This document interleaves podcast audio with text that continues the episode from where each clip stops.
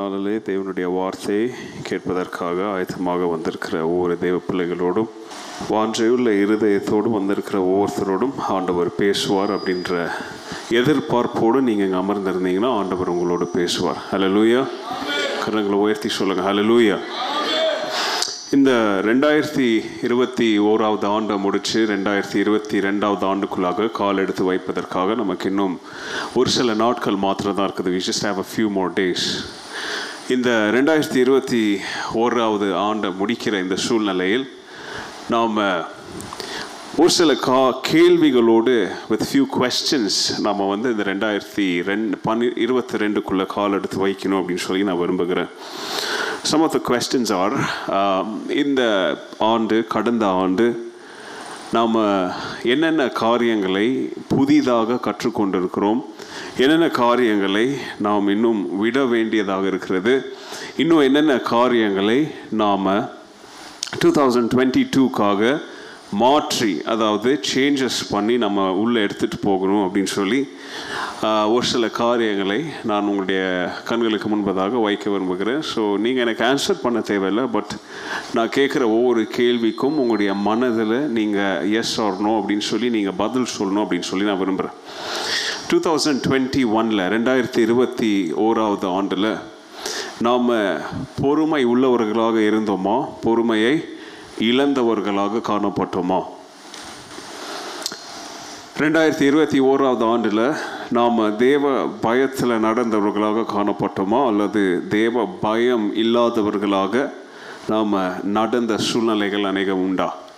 Two thousand twenty டூக்குள்ளே போகும்பொழுது ஆவியின் கனிகளில் எந்தெந்த கனிகளை நாம் இன்னும் ஒரு முறை கூட பயிற்சி எடுக்காமல் இன்னும் அந்த ஆவியின் கனிகளினுடைய அனுபவம் எப்படியாக இருக்கும் அப்படின்னு சொல்லி நம்ம தெரியாமல் இருக்கிறோமா? அல்லது ஆவியின் கனிகளில் இன்னும் நம்ம பயிற்சி பெற்று இன்னும் அதை அனுதின வாழ்க்கையில் உபயோகப்படுத்துகிற கிறிஸ்தவர்களாக நம்ம வாழுகிறவர்களாக இருக்கணுமா? கேள்விகள்லாம் புரியுதா உங்களுக்கு? பழைய ஆண்டை முடிக்கும் பொழுது புதிய ஆண்டு அப்படின்னு சொன்னாலே எல்லாருமே புதிய காரியங்களை தான் நம்ம என்ன செய்வோம்? நம்ம எதிர்பார்ப்போம். இல்லையா? புதுசு அப்படின்னு சொன்னாலே எல்லாருக்குமே தே எக்ஸ்பெக்ட் அ சேஞ்ச் ஒரு புதியவை அப்படின்னு சொன்னாலே எல்லாருக்கும் ஏதோ ஒரு மாற்றம் அப்படின்னு சொல்லி நம்ம எதிர்பார்க்குறோம். எதிர்பார்க்குறீங்களா? நான் எதிர்பார்க்குறேங்க. இந்த சர்ச்சில் அகாபே சர்ச்சில் ரெண்டாயிரத்தி இருபத்தி ரெண்டில் அநேக மாற்றங்கள் வரணும் அப்படின்னு சொல்லி நான் எதிர்பார்க்குறேன். நிறைய காரியங்கள் மாறணும். மாறாத நிறைய காரியங்கள்னால அநேக பிரச்சனைகள் அநேக ஃப்ரிக்ஷன் அநேக அதாவது நடக்க வேண்டியவைகள் நடக்க வேண்டிய விதத்தில் நடக்காதிருப்பதற்கு நிறைய காரியங்கள் தடையாக இருக்கிறது. அதெல்லாம் மாறணும் அப்படின்னு சொல்லி நான் எதிர்பார்க்குறேன். நீங்கள் எதிர்பார்க்குறீங்களா? உங்களுடைய வாழ்க்கையில் அப்படிப்பட்ட மாற்றங்கள் வரணும் அப்படின்னு சொல்லி எதிர்பார்க்குறீங்களா? பார்க்குறீங்களா? இல்லையா? அப்படி எந்த எதிர்பார்ப்புமே இல்லைன்னா நீங்கள் புதிய ஆண்டுக்குள்ளே கால் எடுத்து வைக்கிறதுக்கு உங்களுக்கு எந்த தகுதியுமே இல்லை. ஏன்னா புதிய ஆண்டு அப்படின்றது it will just be another day for you உங்களுக்கு ஒரு புதிய நாளாக தான் இருக்கும். ஒரு புதிய மாற்றம் ஒரு புதிய ஒரு துவக்கம் அப்படின்னு சொல்லி உங்களுடைய வாழ்க்கையில் ஒன்றும் இருக்காது. ஸோ நல்லா கவனிங்க. அப்போ புதிய ஆண்டுக்குள்ளே கால் எடுத்து வைக்க வேண்டிய நாம் எ- வைக்க போகிற நாம் அநேக காரியங்களை நம்மளுடைய வாழ்க்கை என்னும் இந்த ஸ்டாக் இந்த ரெஜிஸ்ட்ரியில் என்ன இருக்குது என்ன இல்லை அப்படின்றத நம்ம என்ன செய்யணும்? நாம கணக்கீடு எடுக்க வேண்டும். இல்லையா? ஒரு பிஸ்னஸ் செய்கிறவங்களே ஒரு கடை நடத்துகிறவங்களே அப்பப்போ என்ன செய்வாங்க? ஸ்டாக் இன்வென்ட்ரி எடுப்பாங்க. ஸ்டாக் இன்வென்ட்ரி எடுத்தால் தான் பழைய பொருட்கள் எவ்வளோ இருக்குது புதிய பொருட்கள் எவ்வளோ வாங்கணும் இல்லையா? ஸ்டாக் நீங்களாம் ஸ்டாக் எடுக்கிறவங்களா இருக்கிறீங்களா? கிச்சனில் அம்மாமார் செய்வீங்க இல்லையா? அப்பப்போ நீங்கள் ஸ்டாக் எடுக்கலைன்னா அந்த மாதத்துக்குரிய க்ரோஷ்ரி மளிகை சாமான் உங்களால் என்ன செய்ய முடியாது? வாங்க முடியாது. ஏன்னா ஸ்டாக் இன்வென்டரி எடுக்கலைன்னா என்ன இருக்குது என்ன இல்லை அப்படின்றது உங்களுக்கு தெரியாது. தெரியுமா நீங்களாம் ஸ்டாக் எடுக்கிற மாதிரி தெரில அன்னைக்கு இன்றைக்கி ஒரு மூணு கிராம் உப்பு வேணால் இன்றைக்கி போய் வாயின் வருவோன்ற மாதிரி இருக்குது நீங்கள் நீங்கள் பிளான் பண்ணியெல்லாம் நீங்கள் அப்படிலாம் வாழ்க்கை நடத்த மாட்டிங்களா? இல்லையா? இன்வென்ட்ரி நிறைய பேருக்கு இன்றைக்கி வயிற்ற கலக்கிக்கிட்டு இருக்கோம். வேலை செய்கிறவங்களுக்குலாம் ஏன் தெரியுமா? இயர் எண்ட் அப்ரைசல் மேபி ஆயிருக்கும்னு நினைக்கிறேன். நிறைய பேருக்கு திட்டு விழுந்திருக்கும். நிறைய பேருக்கு சேலரி இன்க்ரிமெண்ட் ஆயிருக்காது. இன்னும் ஒரு சிலருக்கு இனிமே தான் இயர் அண்ட் அப்ரைசல் வரும். அதாவது இந்த வருஷம் முழுதும் நீங்கள் என்னத்தை அப்படின்னு சொல்லி உங்களை என்ன பண்ணுவாங்க? இல்லையா? கேட்பாங்க கூப்பிட்டு என்னத்தை கிழிச்சேன்னு சொல்லி கேட்பாங்க. இல்லையா? அது நிறைய பேருக்கு வைத்த கலக்கும். ஓகே பாயிண்ட் என்னென்னா புதிய ஆண்டுக்குள்ளாக கால் எடுத்து வைப்பதற்கு முன்பதாக பழைய ஆண்டின் அசஸ்மெண்ட் என்ன நடந்திருக்கு? நம்முடைய பர்ஃபார்மன்ஸ் எப்படி இருந்திருக்கு? அப்படின்றத பார்ப்பது மிக முக்கியமான ஒரு காரியம். ஆனால் இந்த பார்ப்பதில் ஒரு மிக முக்கியமான ஒரு ஆக்டிவிட்டி இருக்கு. அதாவது ஒரு ஒரு ப்ராக்டிஸ் இருக்கு. அது என்ன அப்படின்றத இன்னைக்கு செய்தியாக நான் உங்களோடு பகிர்ந்து கொள்ள போகிறேன். அமெரிக்கன் பிரசிடென்ட்ஸுடைய ஹிஸ்ட்ரியில் அநேக பிரசிடென்ட்ஸ் வந்து அநேக சாதனைகளுக்காக அவங்க பெயர் போனவங்களாக இருக்கிறாங்க. அப்படி ஒரு பிரசிடென்ட்டுடைய பேர் நான் இப்போ சொல்கிறேன் உங்களுக்கு அவர் யாருன்னு கூட தெரியாது. ஏன்னா அவர் வந்து ஒரு நூற்றி இருபது நூற்றி ஐம்பது வருஷத்துக்கு முன்னாக அவர் அமெரிக்காவில் பிரசிடெண்ட்டாக இருந்தார். அவருடைய பேர் வந்து யுலெசஸ் கிராண்ட் அவருடைய சாதனைகள் என்ன அப்படின்னு சொல்லி நீங்கள் பார்த்தீங்கன்னா அவர் ஆப்ரஹாம் ஐப்ரஹாம் லிங்கன் அவர் பிரசிடெண்ட்டாக இருக்கும் பொழுதே அவருடைய ஆட்சியின் கீழே அவர் ஒரு ஒரு மினிஸ்டராக என்ன செஞ்சார்? அவர் சேவை செய்தார். அதுக்கப்புறம் பிற்காலத்தில் அவர் பிரசிடெண்ட்டாக மாறினார். அவருடைய வாழ்க்கை ஹிஸ்ட்ரியில் பார்த்தீங்கன்னா அவர் அநேக சாதனைகள் செய்திருந்தார். ஆனால் அவருடைய சாதனைகள் மிக முக்கியமான ஒரு சாதனை. சாதனைன்றதை விட அவருடைய பர்சனல் கேரக்டரிஸ்டிக் உடைய ஒரு விக்ட்ரி என்ன அப்படின்னு பார்த்தீங்கன்னா அவருடைய வாழ்க்கையை முழுவதும் ஒரு பெரும் பகுதியை கருப்பு தொழிலாளர்கள் அதாவது பிளாக் ஸ்கின் ஸ்லேவ்ஸ் அன்னைக்கெல்லாம் யார் இருந்தா? அடிமைகள் இருந்தாங்க. அடிமைகள் வைத்திருந்த காலம். அவர்களுடைய விடுதலைக்காக ஏப்ரஹாம் லிங்கன் ஆரம்பித்த அந்த போராட்டத்தை தொடர்ந்து போராடி அவருடைய ஆட்சி காலத்தில் இதில் எந்த மாற்றமும் செய்யக்கூடாது அப்படின்னு சொல்லி மனித உரிமைகளுக்காக போராடின ஒரு நேர்மையான கண்ணியமான ஒரு பிரசிடென்ட் யுலெஸ்டஸ் கிராண்ட் ஒரு நாள் அவர் கான்ஸ்டிடியூஷனில் அடுத்த நாள் இந்த இந்த ஸ்லேவரி பில் அபாலிஷ் uh, பண்ணுறதுக்காக ப்ரெசென்ட் பண்ணுறதுக்காக அன்று முழு இரவு அவர் வேலை செஞ்சுட்டு இருந்தாராம். அப்போ அவர் வேலை செஞ்சுக்கிட்டு இருக்கும்போது அவருடைய வேலைக்காரன் அவரு அவருக்கு அவர்கிட்ட இருந்த ஒரு ஹெல்ப்பருடைய சாட்சி உடைய விட்னஸின் பிரகாரம் அன்றிரவு அவர் என்ன பண்ணியிருக்கிறாருன்னா அவருடைய அந்த ஒயிட் ஹவுஸில் ஒரு எண்டில் உட்காந்து ஒரு ஆஃபீஸில் வேலை செஞ்சுட்டே இருந்திருக்கிறார். படிச்சுக்கிட்டு எழுதிக்கிட்டு படிச்சுக்கிட்டு எழுதிட்டு அதாவது நாளைக்கு கான்ஸ்டிடியூஷனில் இதை பற்றி பேசுகிறதற்காக திடீர்னு பார்த்தா அவருடைய வேலைக்காரங்க சொல்கிறாங்க அவர் ஒரு ரூம்ல இருந்து இன்னொரு ரூமுக்கு ஏதோ ஒரு டாக்குமெண்ட் எடுப்பதற்காக அவர் போறார். ஆனால் அந்த வேலை செய்வதில் அவர் கவனமாக இருந்தபடியால் அதாவது அவருடைய முழு அட்டென்ஷனும் அவருடைய முழு ஃபோக்கஸும் அதில் இருந்ததுனால அவர் இந்த ரூம்லேருந்து இந்த ரூமுக்கு போகிறத கூட மறந்துட்டு எப்படி உக்காந்துருந்தாரு? அந்த உக்காந்துருந்த பொசிஷன்லேயே என்ன பண்ணியிருக்கிறாரு? பேப்பரை தூக்கிக்கிட்டு பார்த்துக்கிட்டு அப்படியே என்ன பண்ணியிருக்கிறாரு? அடுத்த ரூமுக்கு நடந்து போயிருக்கிறாரு. நான் என்ன சொல்கிறேன்னு புரியுதா? எப் உட்காந்தா எப்படி உட்காருவீங்க இப்படி உட்காந்துருப்பீங்க இப்போ இங்கேருந்து இங்கே எலும்பி நடந்து வாங்க அப்படின்னு சொன்னால் முதல்ல என்ன செய்வீங்க நீங்கள் சேர்லேருந்து எலும்பி ரெண்டு காலும் நேராகி அதுக்கப்புறம் என்ன செய்வீங்க? ஒவ்வொரு படியாக எடுத்து வச்சு மேடைக்கு வருவீங்க. உட்காந்தபடியே மேடைக்கு வருவீங்களா? அப்படி வரணும்னா அவர் சொன்ன மாதிரி உங்களுடைய மையவே நீங்கள் என்ன செய்திருக்கணும்? மறந்து யுலெசஸ் கிராண்டுடைய ஒரு அட்வான்டேஜ் என்னென்னா அவருடைய ஒரு பாசிட்டிவ் ஆட்டிடியூட் என்னென்னா எதில் கவனம் செலுத்துகிறாரோ அதில் முற்றிலும் ஒன் ஹண்ட்ரட் பர்சன்ட் என்ன செய்வார்? அவருடைய ஈடுபாடு இருக்கும். அதோடைய எக்ஸாம்பிள் என்னது? அவர் ஒரு ரூமில் இன்னொரு ரூமுக்கு நடந்து போகிறத கூட நான் வேலை செய்கிறேன் அப்படின்றதுல முழு கவனத்தை செலுத்தினதுனால நடக்கிறத கூட ஒரு நேராக நடக்க மாட்டோம் அப்படின்றத மறந்து உட்காந்த வேணிக்கே குரங்கு மாதிரி என்ன பண்ணியிருக்கிறாரு? புரியுதா இந்த பிக்சர் கதை இல்லைங்க நடந்த சம்பவம். ஒரு அமெரிக்கன் பிரசிடென்ட்டுடைய வாழ்க்கையில் நடந்த சம்பவம். அப்போ அவருடைய வாழ்க்கையில் அந்த இரவு அவர் செய்த அந்த வேலையில் எவ்வளோ அவர் அட்டென்ஷன் போட்டிருந்தா அந்த நடக்கிற இதை கூட நம்ம இப்படி நடக்கிறோமே அப்படின்னு மறந்து ஒரு ரூம்ல இருந்து இன்னொரு ரூமுக்கு டாக்குமெண்ட் எடுப்பதற்கு என்ன செய்திருக்கிறாரு? அது இங்கிலீஷில் வாபுல்னு சொல்லுவோம். வாபிள்னு என்ன தெரியுமா? அப்படி தொலை தொலைன்னு ஆடுற மாதிரி. அப்படியே நடந்து போயிருக்கிறாரு டாக்குமெண்ட்ஸோட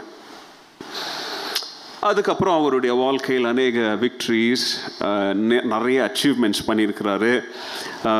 அமே நம்முடைய நாட்டில் ஒவ்வொருத்தன் ஒவ்வொரு காரியத்தை பேசுவான். ஆனால் இதெல்லாம் செயல்படுத்தணும்னா எந்த துறையால் தான் இதை முடியும்? அதாவது இப்போ அநேக பேருக்கு நிறைய சஜஷன்ஸ் இருக்கும். ஒரு நாட்டை எப்படி நடத்தணும் அப்படின்னு சொல்லி நிறைய பேருக்கு நிறைய ஐடியாஸ் இருக்கும். ஆனால் அதை லா பாஸ் பண்ணி அதை ஒரு சிஸ்டமாக ஒரு தேசத்தின் கான்ஸ்டிடியூஷனாக நடத்தணும்னா அது எந்த துறை எந்த செக்ஷனால் பண்ண முடியும் அதை? சட்டம் ஜுடிஷியல் சிஸ்டம் அந்த ஜுடிஷியல் சிஸ்டமே இவருடைய பிரசிடென்சி பீரியடில் தான் என்ன பண்ணாங்க இப்படி அவருடைய சாதனைகள் அதிகமாக இருக்குது. அமெரிக்க தேசத்துடைய டாலரை டாலருடைய வேல்யூவை ஒரு பேக்கப் ஒரு டெராவேட்டிவை பேக்கப் பண்ணி டாலருடைய வேல்யூ இனிமேல் கீழே போகக்கூடாதுன்னு சொல்லி நிர்ணயம் செய்தது யுலசஸ் கிராண்டோடைய பீரியடில் அவருடைய பீரியடில் தான் கம்ப்ளீட் அபாலிஷன் ஆஃப் ஸ்லேவரியும் நடந்துச்சு. லிங்கன் ஸ்டார்ட் பண்ணியிருந்தாலும் இவருடைய பிரசிடென்சியில் தான் அது. இப்படி அவருடைய சாதனைகள் அதிகமாக இருக்குது.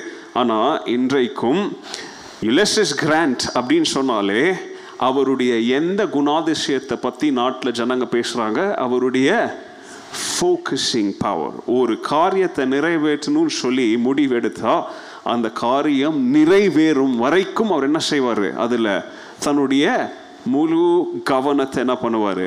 செலுத்துவார். ஓகே இது ஹிஸ்ட்ரி கிளாஸ் கிடையாது. ஒரு எக்ஸாம்பிள் உங்களுக்கு கொடுத்தேன். இன்னைக்கு நீங்களும் நானும் இந்த வருடத்தின் கடைசி ஆராதனையாக இந்த சர்ச்சில் வந்து இங்கே உட்காந்துருக்கிறீங்க இல்லையா?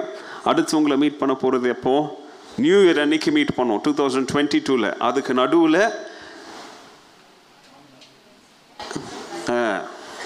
பாருங்க ஒரு நாலு பேர் சொல்கிறாங்க அந்த நாலு பேர் தான் வர போகிறாங்கன்னு நினைக்கிறேன் பைபிள் ஸ்டடிக்கு நீங்கள் வாங்க கர்த்தர் உங்களை ஆசீர்வதிப்பார்.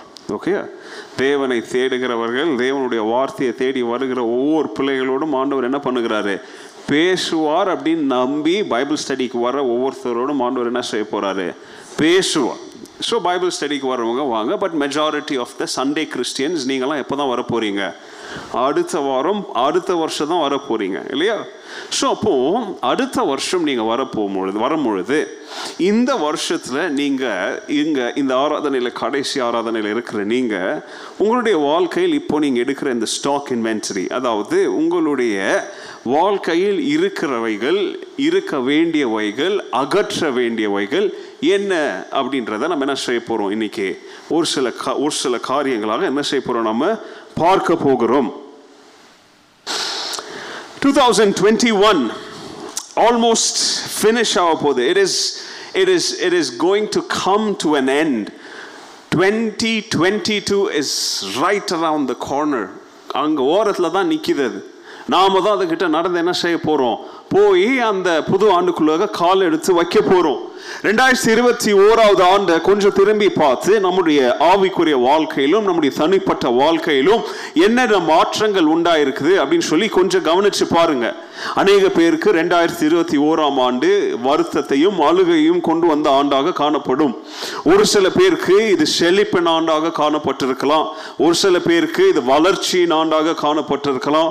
ஒரு சில ஒரு சில பேருக்கு இது புதிய துவக்கங்கள் உண்டான ஆண்டாக காணப்பட்டிருக்கலாம் இந்த வருஷம் இந்த திருச்சபையில் எத்தனையோ திருமணங்கள் நடைபெற்றது இல்லையா? அவங்களுக்கெல்லாம் இது ஒரு ஸ்பெஷலான இயர் ஏன்னா இது வரைக்கும் அவங்களுடைய வாழ்க்கை இல்லாத ஒரு உறவு என்ன செஞ்சுருக்கிறாங்க?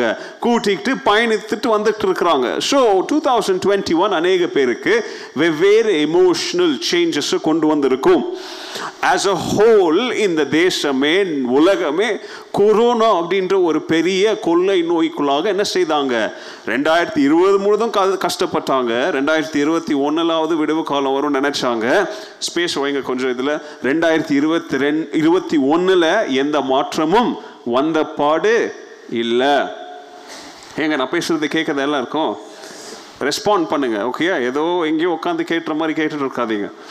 ரெண்டாயிரத்தி இருபத்தி ரெண்டுல என்ன மாற்றத்தை நாம் எதிர்பார்க்க போகிறோம்? What changes are we expecting what changes are we looking towards Agape திருச்சபையில் ஒரு திருச்சபையாக நம்ம எடுத்து பார்த்துக்கலாம். டூ தௌசண்ட் டுவெண்ட்டி ஒன்ல இந்த திருச்சபைகளில் நம்ம என்ன சாதனைகள் கொண்டு வந்தோம்? ரெண்டாயிரத்தி இருபத்தி ஒன்ல இந்த ஆலயத்தில் வந்து ஆராதிச்சிருக்கிறோம் இல்லையா? கொஞ்சம் கம்மி பண்ணும் ரைட் போன ஆண்டு எங்க இருந்தோம்? அங்க இருந்தோம். இந்த ஆண்டு இங்க இருக்கிறோம்.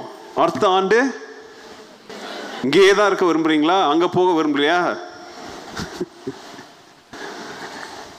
டூ தௌசண்ட் டுவெண்ட்டி ஒன்ல அகாப்பே திருச்சபைக்கு மாற்றங்கள் இல்லையா? புதிய ஆலயம் புதிய வாலண்டியர்ஸாக நிறைய பேர் சேர்ந்துருக்கிறீங்க.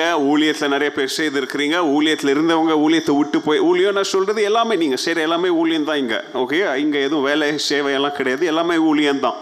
அதனால தான் ஊழியத்தில் இருக்கிற எல்லாருக்கும் இன்றைக்கி சாயந்தரம் என்ன இருக்குது இன்றைக்கி தேங்க்ஸ் கிவிங் சர்வீஸ் இருக்குது. நீங்கள் இந்த திருச்சபையில் ஒரு ஊழியக்காரன் ஊழியக்காரி நீங்கள் கருதப்பட்டீங்கன்னா நீங்களே அப்படி நினச்சிங்கன்னா என்ன செய்யுங்க நீங்கள் வாங்க ஓகே அப்படி இந்த இந்த ஆலயத்தில் ரெண்டாயிரத்தி இருபத்தி ஒன்றில் ஊழியத்தில் இருந்த நிறைய பேர் ஊழியத்தை விட்டு போயிருக்கிறீங்க. ஊழியத்தில் இருந்துட்டு நிறைய பேர் வர வர வந்தவங்கள ஊழியத்துக்குள்ளே வராமல் துரத்தி இருக்கிறீங்க. ஊழியத்தில் இருந்தவங்க அதிக அர்ப்பணிப்போடு என்ன செய்திருக்கிறீங்க? புதிய காரியங்களை I want more on my plate அப்படின்னு சொல்லி என்ன பண்ணியிருக்கிறீங்க? எடுத்து ஆண்டவருக்காக பிரகாசித்துட்டு இருக்கிறீங்க. வெரி குட் ஒவ்வொருத்தருடைய இருதயத்தையும் ஆண்டவர் பார்க்கிறார். அநேக பேரோடு இந்த ஆண்டு அநேக செய்திகளோடு ஆண்டவர் பேசியிருக்கிறார். அநேக பேருடைய வாழ்க்கையில் இந்தந்த காரியங்களை மாற்றுங்கன்னு சொல்லியிருக்கிறார். ஒரு சில பேர் மாற்றி உங்களுடைய வாழ்க்கையில் ஒரு மாற்றத்தை வந்து ஆண்டவர் செய்யும்படியாக ஆண்டவருக்கு பர்மிஷன் கொடுத்துருக்குறீங்க. ஆண்டவர் தொடர்ந்து உங்களுடைய வாழ்க்கையில் கிரியை செய்வார். இன்னும் ஒரு சில பேர் எவ்வளோதான் கல்லில் நீங்கள் ஆணியை கொண்டாந்து அடி அடி நடிச்சாலும் நான் இடம் கொடுக்க மாட்டேன்னு சொல்லி கல் நெஞ்சக்காரர்களாக செய்கிற தவறுகளை துணிகரமாக தொடர்ந்து செய்து கொண்டிருக்கிற ஒரு சிலரும் இந்த ரெண்டாயிரத்தி இருபத்தி ஓராம் ஆண்டில் இந்த திருச்சபையோடு பயணித்துட்டு வர்றீங்க. இப்படி இந்த அகாப்பே திருச்சபையிலே ஒரு மிக்ஸ்டு பேகா எத்தனையோ வித்தியாசமான நபர்களும் மனப்பான்மைகளோடும் நீங்க இங்க அமர்ந்திருக்கிறீங்க. ரெண்டாயிரத்தி இருபத்தி ரெண்டாம் வருஷத்திற்குள்ள என்ன மனப்பான்மையோடு கால் எடுத்து வைக்க போகிறீங்க? இந்த அகாப்பை எனும் குடும்பத்தில் அநேக மாற்றங்கள் உண்டாயிருக்கு இல்லையா? டூ தௌசண்ட் டுவெண்ட்டியில் நம்மளோடு இருந்தவங்க ஒரு சில பேர் டூ தௌசண்ட் டுவெண்ட்டி ஒனில் நம்மளோட இல்லை அவங்க உலக ஓட்டத்தை முடித்து ஆண்டவருடைய ராஜ்யத்தில் இப்போ ஆண்டவரோடு அவங்க என்ன செய்கிறாங்க அவங்க? சந்தோஷமாக களி கூர்ந்துட்டு இருக்கிறாங்க. உங்களுடைய தனிப்பட்ட வாழ்க்கையிலும் நிறைய பேர் என்ன செய்திருப்பாங்க? இந்த உலக வாழ்க்கை உலக ஓட்டத்தை முடித்து அவங்களுடைய நித்தியம் எங்கே நமக்கு தெரில ஆண்டவரோடு அவங்க பயணத்திருந்தால் ஆண்டவரோடு இருப்பாங்க. ஆண்டவர் இல்லாத வாழ்க்கையோட ஒருத்தர் மறித்திருந்தால் கண்டிப்பாக ஆண்டவர் இல்லாத ஒரு இடத்துல தான் அவங்க இருக்கிறாங்க. அந்த இடத்திற்கு பைபிள் கொடுக்குற பேர் என்னது? நரகம். 2021 இப்படி அநேக ஃபெயிலியர்ஸ் அநேக டிஃபீட்ஸ் அநேக விக்டரிஸ் அநேக தோல்விகள் இழப்புகள் மாற்றங்கள் ஜெயங்கள் இதெல்லாம் கொண்டு வந்திருந்தாலும் இந்த அகாப்பே திருச்சபையில் நாம் இந்த கால வேளையில் உட்காந்து தேவனுடைய வார்த்தையை கேட்டுட்டு இருக்கிறோம். திருச்சபைக்குள்ள சூழ்நிலைகள் ஒரு சில விதங்களில் மாறி இருக்கிறது. திருச்சபைக்கு வெளியில் சூழ்நிலைகள் மாறிக்கொண்டு வருகிறது. இப்பொழுதான் நீங்கள் வாசித்துட்டு இருக்கிற மாதிரி நம்முடைய மாநிலத்தில் ஏற்பட்டு கொண்டிருக்கிற அநேக சட்டங்கள் இல்லையா? அரசியல் ரீதியான மாற்றங்கள் இது எல்லாமே it is all happening at the same time தேவனுடைய பிள்ளை எப்படி இதெல்லாம் ஹேண்டில் பண்ணலாம்? ஒரு தேவனை பின்பற்றுகிற விசுவாசி என்னும் ஒரு விசுவாசி இப்படிப்பட்ட சூழ்நிலைகளை எப்படி அவங்க பேலன்ஸ் பண்ண போகிறாங்க உங்களுடைய ஆவிக்குரிய வாழ்க்கையை உங்களுடைய உலக வாழ்க்கையை உங்களுடைய வேலை ஸ்தலத்தின் வாழ்க்கையை as a citizen of this country இப்படி நிறைய தொப்பிகளை போடுற நீங்க எப்படி எல்லாத்தையும் ஒரே நிதான மனதோடு இதை நீங்கள் ஆளுகை செய்ய போறீங்க கையாள போறீங்க அப்படின்றது உங்களுக்கு முன்பதாக இருக்கிற மிக பெரிய ஒரு கேள்வி. என்னை பொறுத்த வரைக்கும் இந்த திருச்சபையில் ரெண்டாயிரத்தி இருபத்தி ஒன்றில் எது எப்படி போனாலும் ஓகேயா ஆட்கள் வந்தாலும் ஆட்கள் வரலனாலும் முறுமுறுப்புகள் இருந்தாலும் முறுமுறுப்புகள் இல்லாவிட்டாலும் இங்கே பாடல்கள் பாடப்பட்டாலும் பாடல்கள் பாடப்படவில்லை என்றாலும் அநேக ஊழியங்கள் தொடர்ந்து நடைபெற்றாலும் நடைபெறாவிட்டாலும் புதிய ஊழியங்கள் ஆரம்பிக்கப்பட்டாலும் ஆரம்பிக்கப்படாவிட்டாலும் புதியவர்கள் வந்தாலும் இருந்தவர்கள் விட்டு சென்றாலும் ஒரு காரியம் ஒவ்வொரு ஞாயிற்றுக்கிழமையும் ஒவ்வொரு வெள்ளிக்கிழமைகளிலும் ஒவ்வொரு சனிக்கிழமைகளிலும் ஒவ்வொரு செவ்வாய்க்கிழமைகளிலும் ஒவ்வொரு தருணத்திலும் தேவனுடைய பிள்ளைங்க கூடி வந்த சமயத்தில் இங்கே நின்று பிரசங்கித்த நானோ பாஸ்டரோ வினோத்தோ யாராக இருந்தாலும் உண்மையும் உத்தமமுமாக தேவனுடைய வார்த்தைக்கு கீழ்ப்படிந்து தேவனுடைய சத்தத்தை தேவனுடைய ஜனங்களுக்கு கொடுத்தோம் என்கிற மன நிறைவோடு நான் இங்கே நிற்கிறேன் கோபப்பட்டிருக்கலாம் திட்டிருக்கலாம் கரெக்டிவ் டீச்சிங்ஸ் பண்ணியிருக்கேன் ஆல்மோஸ்ட் நம்முடைய சர்ச் எல்லாமே கரெக்டிவ் டீச்சிங்ஸ் தான். எது எப்படியாக இருந்தாலும் எங்களுடைய சொந்த அஜெண்டாஸை உங்களுடைய தொண்டைக்குள்ளே நுழைக்காம தேவனுடைய வார்த்தையை உங்களுடைய வாழ்க்கையில் நீங்கள் உபயோகப்படுத்தும்படியாக நாங்கள் உண்மையும் உத்தமும் உள்ள ஒரு ஊழியத்தை செய்தோம். நான் பர்சனலாக சொல்கிறேன் செய்தேன் அப்படின்னு சொல்லி நான் ஆண்டவருக்கு முன்பதாக இங்கே நிற்கிறேன் நான். நீங்கள் அந்த செய்திகளை கேட்ட தேவனுடைய வார்த்தையை பெற்றுக்கொண்ட நீங்கள் உங்களுடைய வாழ்க்கையில் அதை நீங்கள் எப்படி அப்ளை பண்ணீங்க அபியாசப்படுத்தினீங்க அப்படின்றது உங்களுக்கும் தேவனுக்கும் மாற்றம் தெரியும். உங்களுடைய ஆவிக்குரிய வாழ்வில் செழிப்பாக நீங்கள் இருந்தால் நல்ல கவனிங்க. If you are flourishing in your spiritual life it is definitely going to rub off on the others It is definitely going to impact a positive change on the others. தேவனுடைய ஆசீர்வாதத்தை பெற்று நீங்கள் நடந்தால் வாழ்ந்திருந்தால் அந்த ஆசிர்வாதத்தின் அடையாளமாக உங்களை சுத்தி இருக்கிறவர்களும் அந்த ஆசீர்வாதத்தை என்ன செய்திருப்பாங்க? பெற்று கொண்டு உணர்ந்திருப்பாங்க. அப்படி உணரலைன்னா நீங்க அப்படிப்பட்ட ஒரு வாழ்க்கை என்ன செய்யலன்னு அர்த்தம்? வாழவில்லை அப்படின்றதற்கு அது அடையாளம். பட் டுடே ரெண்டாயிரத்தி இருபத்தி ரெண்டாம் வருஷத்திற்குள்ள கால் எடுத்து வைக்கிற இந்த திருச்சபையுடைய ஆட்டிடியூட் என்ன? நம்மளுடைய மனப்பான்மை என்ன? நம்மளுடைய மனப்பாங்கு எப்படிப்பட்டதாக இருக்கிறது? நம்மளுடைய நம்பர்ஸ் ஆண்டவருக்கு முக்கியம் இல்லை. ஏன்னா இதை விட பத்து நூறு மடங்கா வேற மார்க்கங்களில் மே வேற தேவாலயங்கள் என்று கருதப்படுகிற பில்டிங்கில் கூடுறாங்க. ஆண்டவருக்கு நம்பர்ஸ் முக்கியம் இல்லை. ஆண்டவர்ஸ் நம்பர் முக்கியம். பட் அது பிரைமரி இம்பார்ட்டன்ஸ் கிடையாது. அவருக்கு உங்களுடைய இருதயம் தான் முக்கியம். உங்களுடைய மனதளவில் நீங்கள் அவரை குறித்த அறிவு எப்படிப்பட்டதாக இருக்கிறது அப்படின்றது தான் முக்கியம்.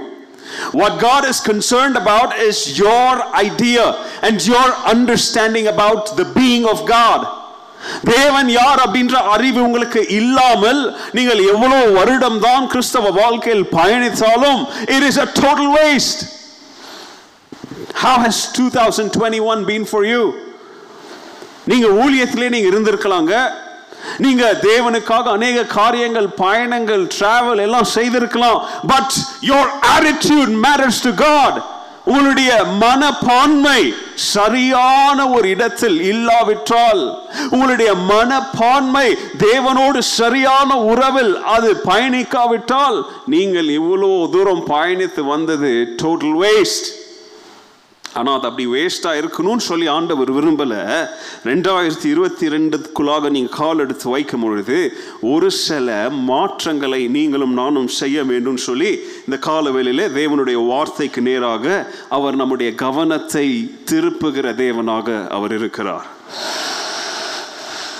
இந்த உலகம் அநேக நேரத்தில் இது இங்கிலீஷில் ஒரு வார்த்தை சொல்லுவாங்க ஹசில் அண்ட் பஸ்ஸில் அப்படின்வாங்க அதாவது என்ன தெரியுமா? எப்போ பார்த்தாலும் ஏதாச்சும் நடந்துக்கிட்டே இருக்கும்.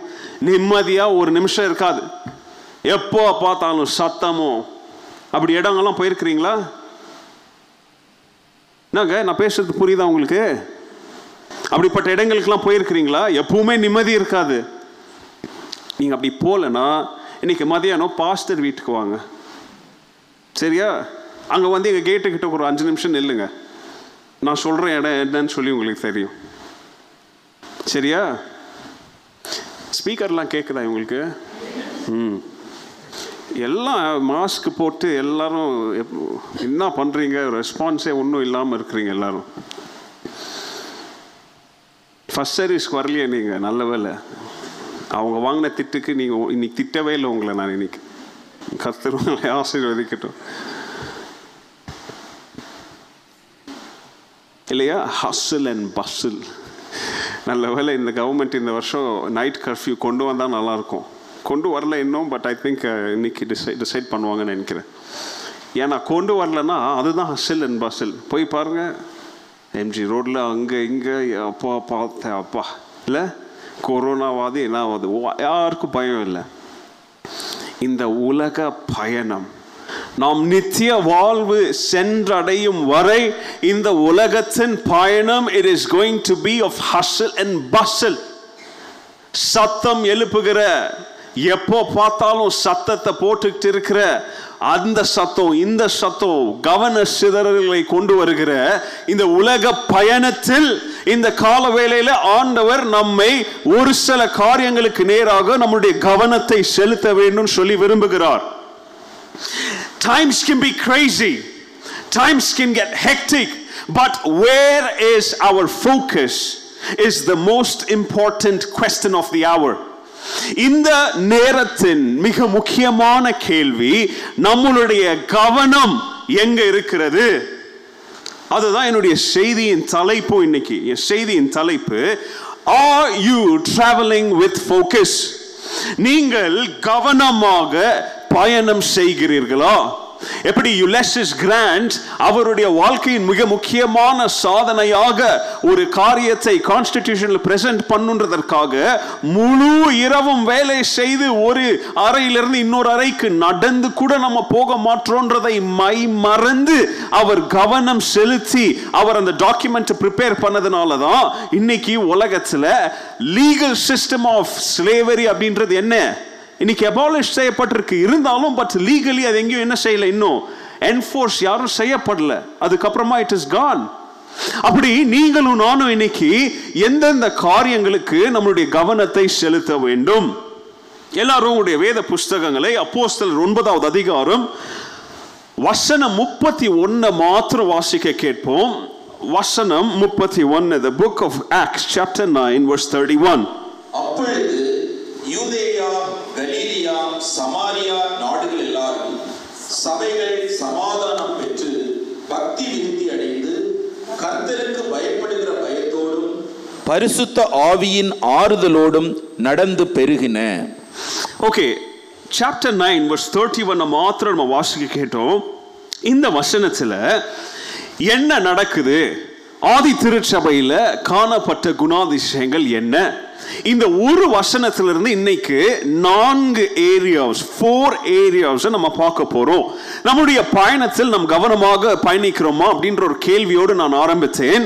கவனமாக பயணிக்கவில்லை என்றால் கவனம் செலுத்த வேண்டிய நான்கு areas the four areas that we have to pay attention to in order to reach the goal where God has called us to is found in this particular verse இங்க என்ன நடக்குது அப்படின்றத நீங்க பாருங்க. அப்போஸ்தலர் ஒன்பதாவது அதிகாரத்தை நீங்க வீட்ல போய் வாசித்து பார்த்தீங்கன்னா இங்க தர்சஸ் அப்படின்ற பட்டணத்தை சேர்ந்த சவுல் அப்படின்ற ஒரு மனிதனுடைய மன மாற்றத்தின் சம்பவத்தை நம்ம என்ன செய்றோம்? நம்ம பார்க்கிறோம்.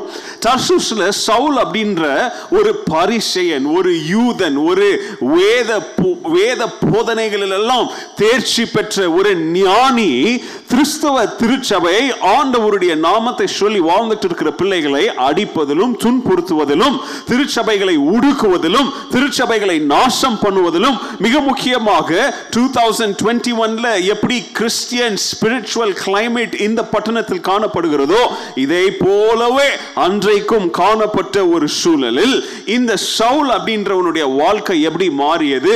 எப்படி அவன் இயேசுவை சந்தித்தான்? இயேசுவை சந்தித்த பிறகு அவனுடைய வாழ்க்கையில் என்ன மாற்றங்கள் உண்டாயிற்று? அப்படின்னு சொல்லி we see in Acts chapter 9 after that we see how the church is strengthened we see how the church expands we see how the church gets a boom we see how the church grows we see this growth sprout of the church early church அப்போஸ்தலர்களுடைய காலத்துல அன்னைக்கு அப்போஸ்தல திருச்சபை பிறந்தாலும் அந்த திருச்சை எப்படி வளர்ந்துச்சு அப்படின்றதற்கு மிக முக்கியமான ஒரு சம்பவம் அப்போஸ்தலர் ஒன்பதாவது அதிகாரத்திலிருந்து தொடங்குது அதை நீங்க வீட்டில் போய் என்ன செய்யலாம் நீங்க வாஸ்து பார்க்கலாம் இங்க ஒன்பதாவது அதிகாரத்துல பவுல் இயேசு கிறிஸ்துவின் ராஜ்யம் வளருவதற்காக ஆண்டவர் சவுலை எப்படி எடுத்து பயன்படுத்துகிறார் அப்படின்ற கதை அவனுடைய அத்தியாயம் அங்கிருந்து தொடங்குது.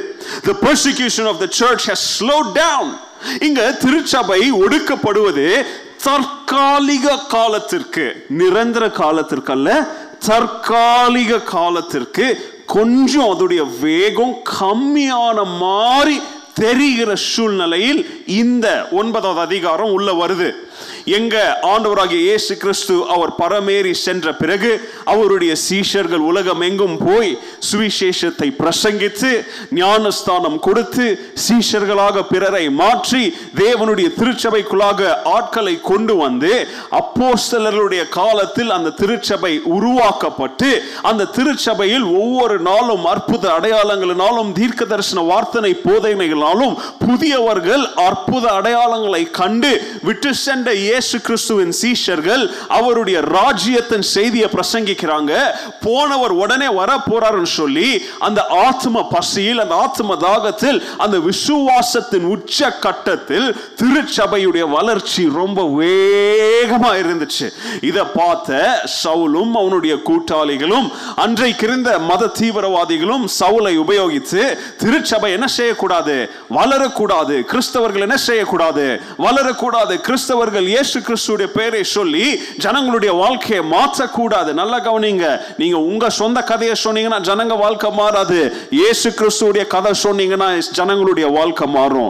இயேசு கிறிஸ்துவை பத்தி நீங்க இயேசு கிறிஸ்து தெரியாத ஒரு மனுஷன்கிட்டயோ மனுஷக்கிட்டயோ குழந்தைகிட்டயோ சொன்னீங்கன்னா அந்த அன்பின் செய்தி அந்த வாழ்க்கையை மாற்றும் என்பதற்கு அடையாளம் ஆதி அப்போஸ்தல திருச்சபையின் வளர்ச்சி. எப்படி குண்டை தூக்கி போட்டு குண்டு பெரிய பாதிப்பை உண்டாக்குதோ? ஏசு கிறிஸ்துவின் நற்செய்தி. அன்றைக்கு முதல் நூற்றாண்டில் பெரிய குண்டு வெடிப்பை போல பாதிப்பை ஏற்படுத்தினதுனால சவுல் திருச்சபையை ஒடுக்குவதற்காக என்ன செய்தான் அவன்? கடந்து சென்றோம் அநேக துன்புறுத்தல்களை அவன் என்ன செய்தான்? செய்தான். அவனுடைய காலகட்டத்தில் அன்றைக்கு அரசாண்டுட்டு இருந்த பேரரசனுடைய பெயர் கலிகுலா. இந்த கலிகுலா அப்படின்றவன் வந்து ஹிஸ்டரியில சரித்திரத்தில் மிக மோசமான மிக மட்டரகமான அதாவது நம்முடைய தமிழ் லோக்கல் லாங்குவேஜில் சொல்லணும்னா அவனை போல ஒரு அயோக்கியன் அப்படிப்பட்ட ஒரு எம்பரர் இருக்கவே இல்லை. அவனுடைய காலத்தில் கிறிஸ்தவர்கள் மாத்திரம் அல்லங்க அவனுடைய சொந்த அரசாட்சியின் கீழே வாழ்ந்து வந்த எல்லாரையும் கொடுமை செய்தான் அவன். கிறிஸ்தவ அவங்களுக்கே அப்படி கொடுமைனா கிறிஸ்தவர்களுக்கு இன்னும் எவ்வளோ கொடுமை பண்ணியிருப்பான் அப்படின்றத யோசித்து பாருங்க. அவனுடைய வாழ்க்கை சரித்திரத்தெல்லாம் படிக்கவே கூடாது. அவ்வளோ மோசமான வாழ்க்கை சரித்திரம் அவனுடையதெல்லாம். அவனுடைய அரசாட்சியின் கீழே டுவர்ட்ஸ் இஸ் எண்ட் இங்க சவுலும் இந்த திருச்சபைக்கு துன்புறுத்தல்களும் ஆரம்பிச்சது. Around forty forty one AD அந்த காலகட்டத்தில் இந்த சம்பவங்கள் எல்லாம் இதெல்லாம் நடந்துட்டு வருது. அப்போ இந்த கலிகுல்லா அப்படின்ற இந்த பேரரசனுடைய மறைவின் சம்பவத்தில் தான் கொஞ்சம் அந்த சூழ்நிலையில் இங்கே சவுலுடைய அதாவது அவனுடைய அக்கிரமமும் அவனுடைய அந்த உச்சக்கட்டத்தின் திருச்சபைகளை ஒடுக்குகிற சம்பவமும் சூழ்நிலையும் அதுவும் ஒரு பீக்குக்கு போய் இப்போ அவனுடைய டெத் இவனுடைய சேச்சுரேஷன் ரெண்டும் ஒரே நேரத்தில் ஆரம்பமாகுது அப்போஸ்தலர் ஒன்பதாவது அதிகாரம் இந்த சம்பவத்தில் உள்ள வருது. அப்போ இங்க இந்த கால வேலையில இந்த சம்பவத்துல நாம வாசிக்க கேட்ட முப்பத்தி ஓராவது வசனம் நமக்கு என்ன செய்தியை சொல்லுகிறது? The church had peace. நல்ல கவனிங்க. சூழ்நிலை என்னன்னு சொன்ன அடி உத துன்புறுத்தல் அரக்கர் அரசன் கீழே வாழ்ந்து வந்தாங்க. அவனுடைய கொடுமைகள் ஒரு பக்கம் மறுபக்கம் கிறிஸ்துவின் திருச்சபையின் வளர்ச்சி வளர்ந்துட்டே இருந்தாலும் அநேக பேர் ரத்த சாட்சிகளாக மறிக்கிறாங்க நிறைய பேர் கிறிஸ்தவ திருச்சபையை உடைக்கிறாங்க. இதன் மத்தியில் ஆதி திருச்சபை எதை அனுபவித்தாங்களாம்? பைபிள் சொல்லுது அவர்களுக்கு என்ன இருந்தது? சமாதானம் மன சமாதானம் இருந்தது. ஜுடேயா கேலலி சமாரியா இந்த பகுதிகளில் இருந்த திருச்சபைகள் அதாவது ஃபர்ஸ்ட் சென்ச்சுரி சர்ச் அவங்க தே பிகேம் ஸ்ட்ராங்கர் ஏங்க இப்போதாங்க அடி உதெல்லாம் வாங்கிட்டு பயணம் கொஞ்சம் சுமூகமான ஒரு பயணமாக தெரியுது. சுகுமா சுமூகமான பயணம் ரொம்ப நேரத்துக்கெல்லாம் நீடிக்கல. சொல்கிறோம் அடுத்து என்ன ஆகுதுன்னு? அந்த சுமூகமான பயணம் ஆரம்பமாகும் பொழுது திருச்சபை எதை உணர ஆரம்பிக்கிறது? சமாதானத்தை. They were filled with filled with இங்கிலீஷில் ஒரு வார்த்தை இருக்குது permeated. அதாவது ஊடுருவி இன்ஃபியூஸ்ட் இன்ஃபியூஷன் என்ன தெரியுமா? எதுக்குள்ளேயோ எதையோ என்னை இறக்குறது இல்லையா? சொல்லுவோம் வாழைப்பழத்துக்குள்ளே எதை இறக்கிட்டாங்க? ஊசி இறக்குன மாதிரி. அதுதான் இன்ஃபியூஸ்ட் திருச்சபை அன்னைக்கு உள் செலுத்தப்பட்டது. எது அதுக்குள்ள செலுத்தப்பட்டது? எது அவங்களுக்குள்ள இன்ஃபியூஸ் ஆயிருந்துச்சு? சமாதானம் மாத்திரம் அல்ல. They had reference for God ஆழ்ந்த உணர்வு பூர்வமான தேவ பக்தி பய பக்தி. கூட யாரும் இருந்தான்னு சொல்றாங்க? பரிசுத்த ஆவியானவர் அவர்களோடு கூட இருந்து அவர்களை பலப்படுத்தினார். He strengthened தெம் அவர்களை பலப்படுத்தினதுனால அவங்களுடைய வாழ்க்கை என்ன ஆச்சுன்னு சொல்லி பைபிள் சொல்லுது. அவங்க அற்புதமாக அதாவது வார்த்தையை கவனிங்க. அதோடைய இன்னொரு டிரான்ஸ்லின் விசித்திரமாக அதாவது ஆச்சரியம் மிக்க அவங்க ப்ராஸ்பரஸா வளர்ந்து வந்தாங்க. தே multiplied. Are you traveling with focus?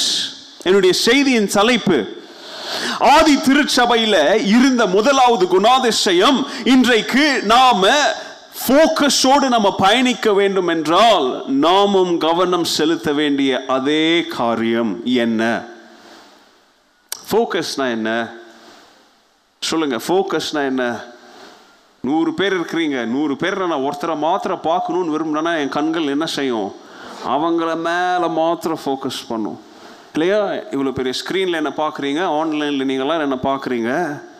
அங்கே ஒரு கேமரா இருக்குது அந்த கேமராவுக்கு கண் போல் இருக்கிறது ஒரு லென்ஸு இல்லையா?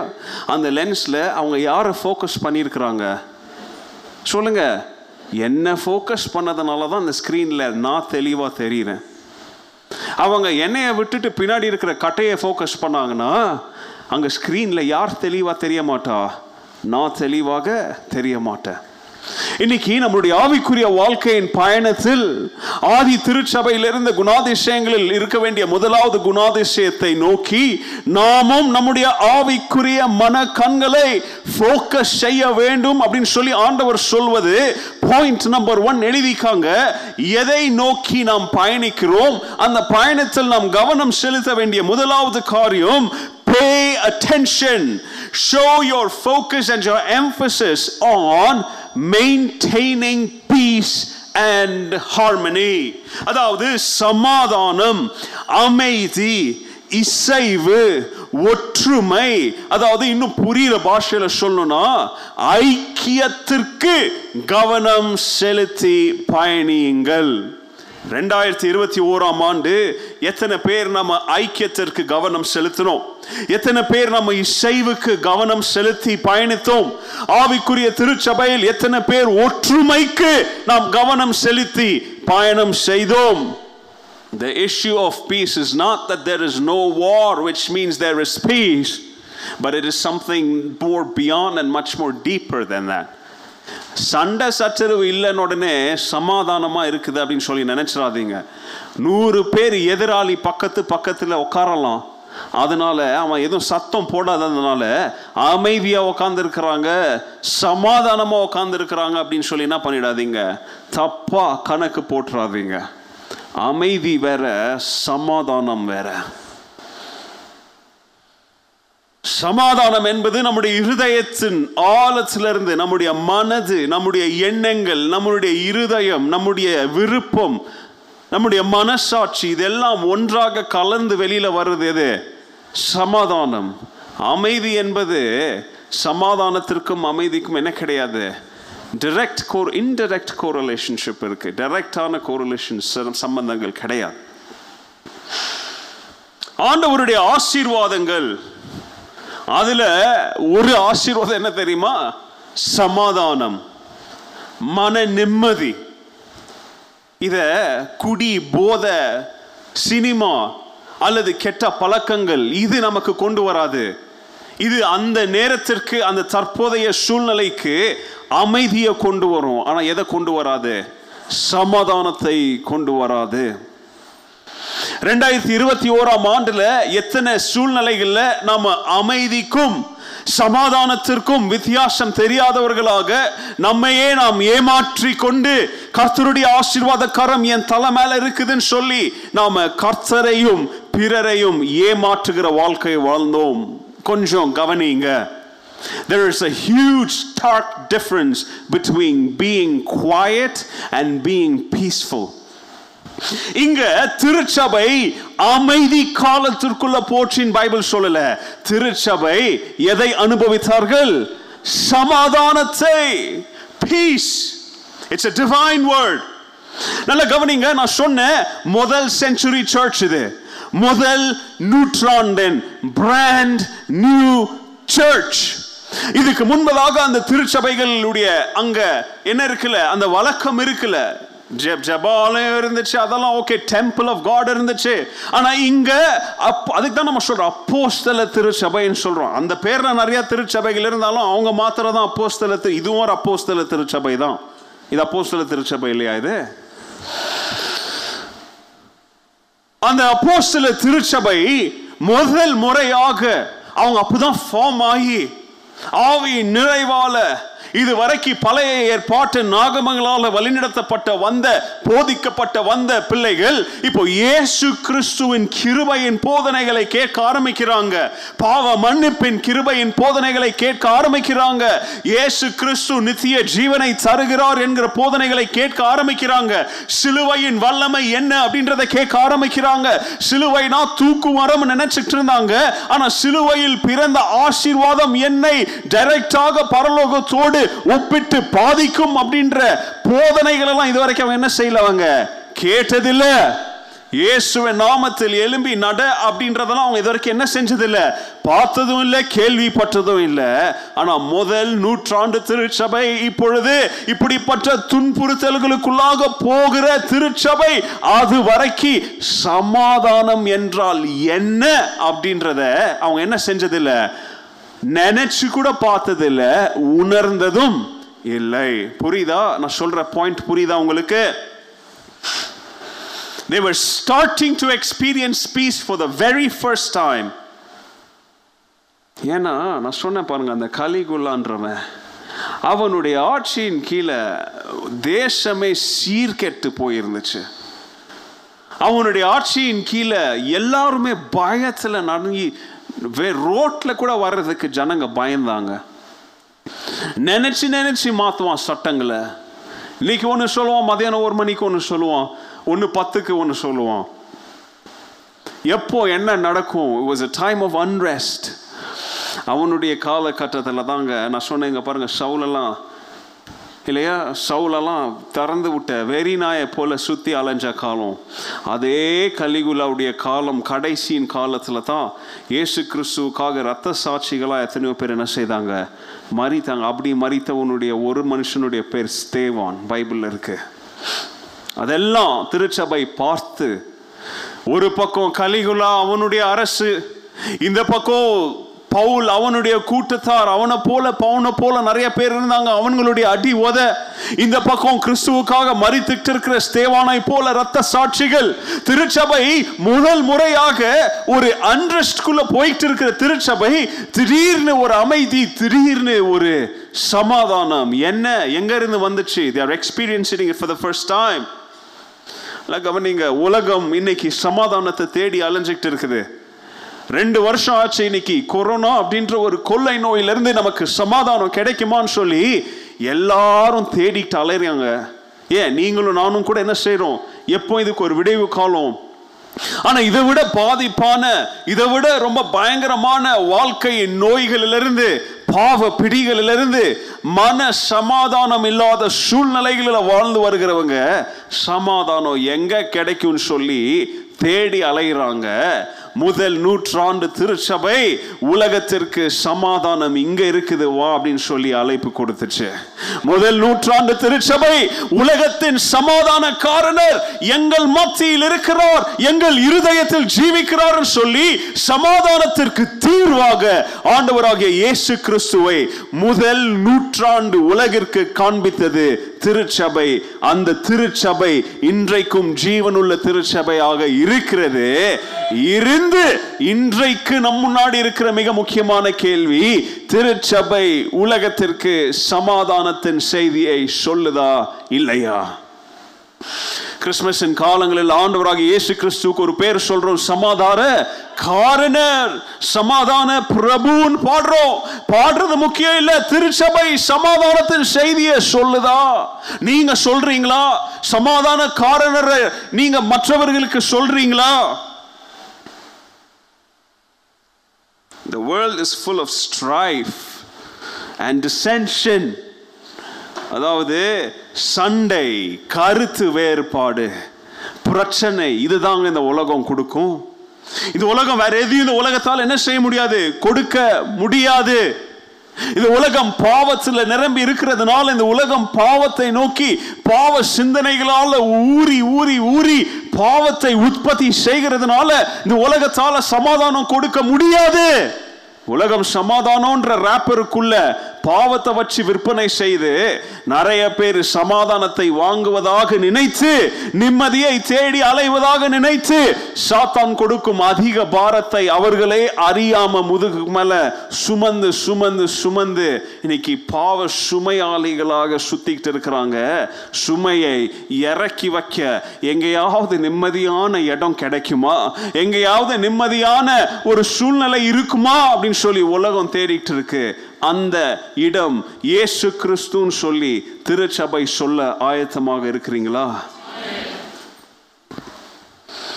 வேலை செய்கிற இடத்துல உங்களுக்கு தெரியுங்க. எஸ்பெஷலி கார்ப்பரேட்லலாம் உங்களுக்கு நல்லா தெரியும். கம்பெனி காலையில் ஆரம்பிக்கும்.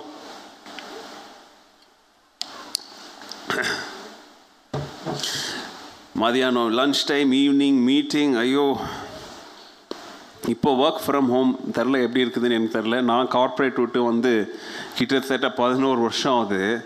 நான் சொல்கிறேன் பதினோரு வருஷத்துக்கு முன்னாடி நான் சொல்கிறேன் நான் வேலை செஞ்ச டைம்லேயே சொல்கிறேன் தேவையில்லாத பிரச்சனைகள். இல்லை? இந்த டிபார்ட்மெண்ட்க்கு அவனுக்கு சண்டை இவனுக்கு சண்டை இவனுக்கு சண்டை. அவன் இவன் ஏதாச்சும் அப்ரூவ் பண்ண அவன் அப்ரூவ் பண்ண மாட்டான். அந்த மேனேஜர் சொன்னால் இந்த மேனேஜர் அப்ரூவ் பண்ண மாட்டான். எப்போ ஆனால் at the end of the day வீட்டுக்கு நீ வந்து பார்த்தீங்கன்னா ஒன்றும் உருப்படாத காரியம். ஒன்றுத்துக்கு பிரயோஜனம் இருக்காது. ஆனால் அதுக்காக ஒரு நூறு மீட்டிங் வச்சுருப்பீங்க ஒரு பத்து ஜூம் கால் வச்சுருப்பீங்க. இல்லை? இந்த உலகமும் இப்படி தான் ஒன்றுத்துக்கு உருப்படாறது எல்லாம் ஒரு நாள் அலைஞ்சி அக்கினி காந்தகமா எல்லாம் நாசமா போகுது நித்தியமாக நம்மோடு இருப்பது ஆண்டவர் ஒருவர் மாத்திரம்தான். இந்த சத்தியத்தை ஆதி திருச்சபை உணர்ந்தபடியால் நல்ல கவனிங்க. இந்த சத்தியத்தை முதல் நூற்றாண்டு திருச்சபை உணர்ந்தபடியால் அவர்களால இப்படிப்பட்ட துன்புறுத்தலின் மத்தியிலும் அவங்களால எதை உணர்ந்து அனுபவிக்க முடிஞ்சதா? சமாதானத்தை. த சர்ச் என்ஜாய்ட் பீஸ் இது உங்களுக்கு ஒரு கான்ஃப்ளிக்டிங் ஸ்டேட்மெண்ட்டா தெரியல?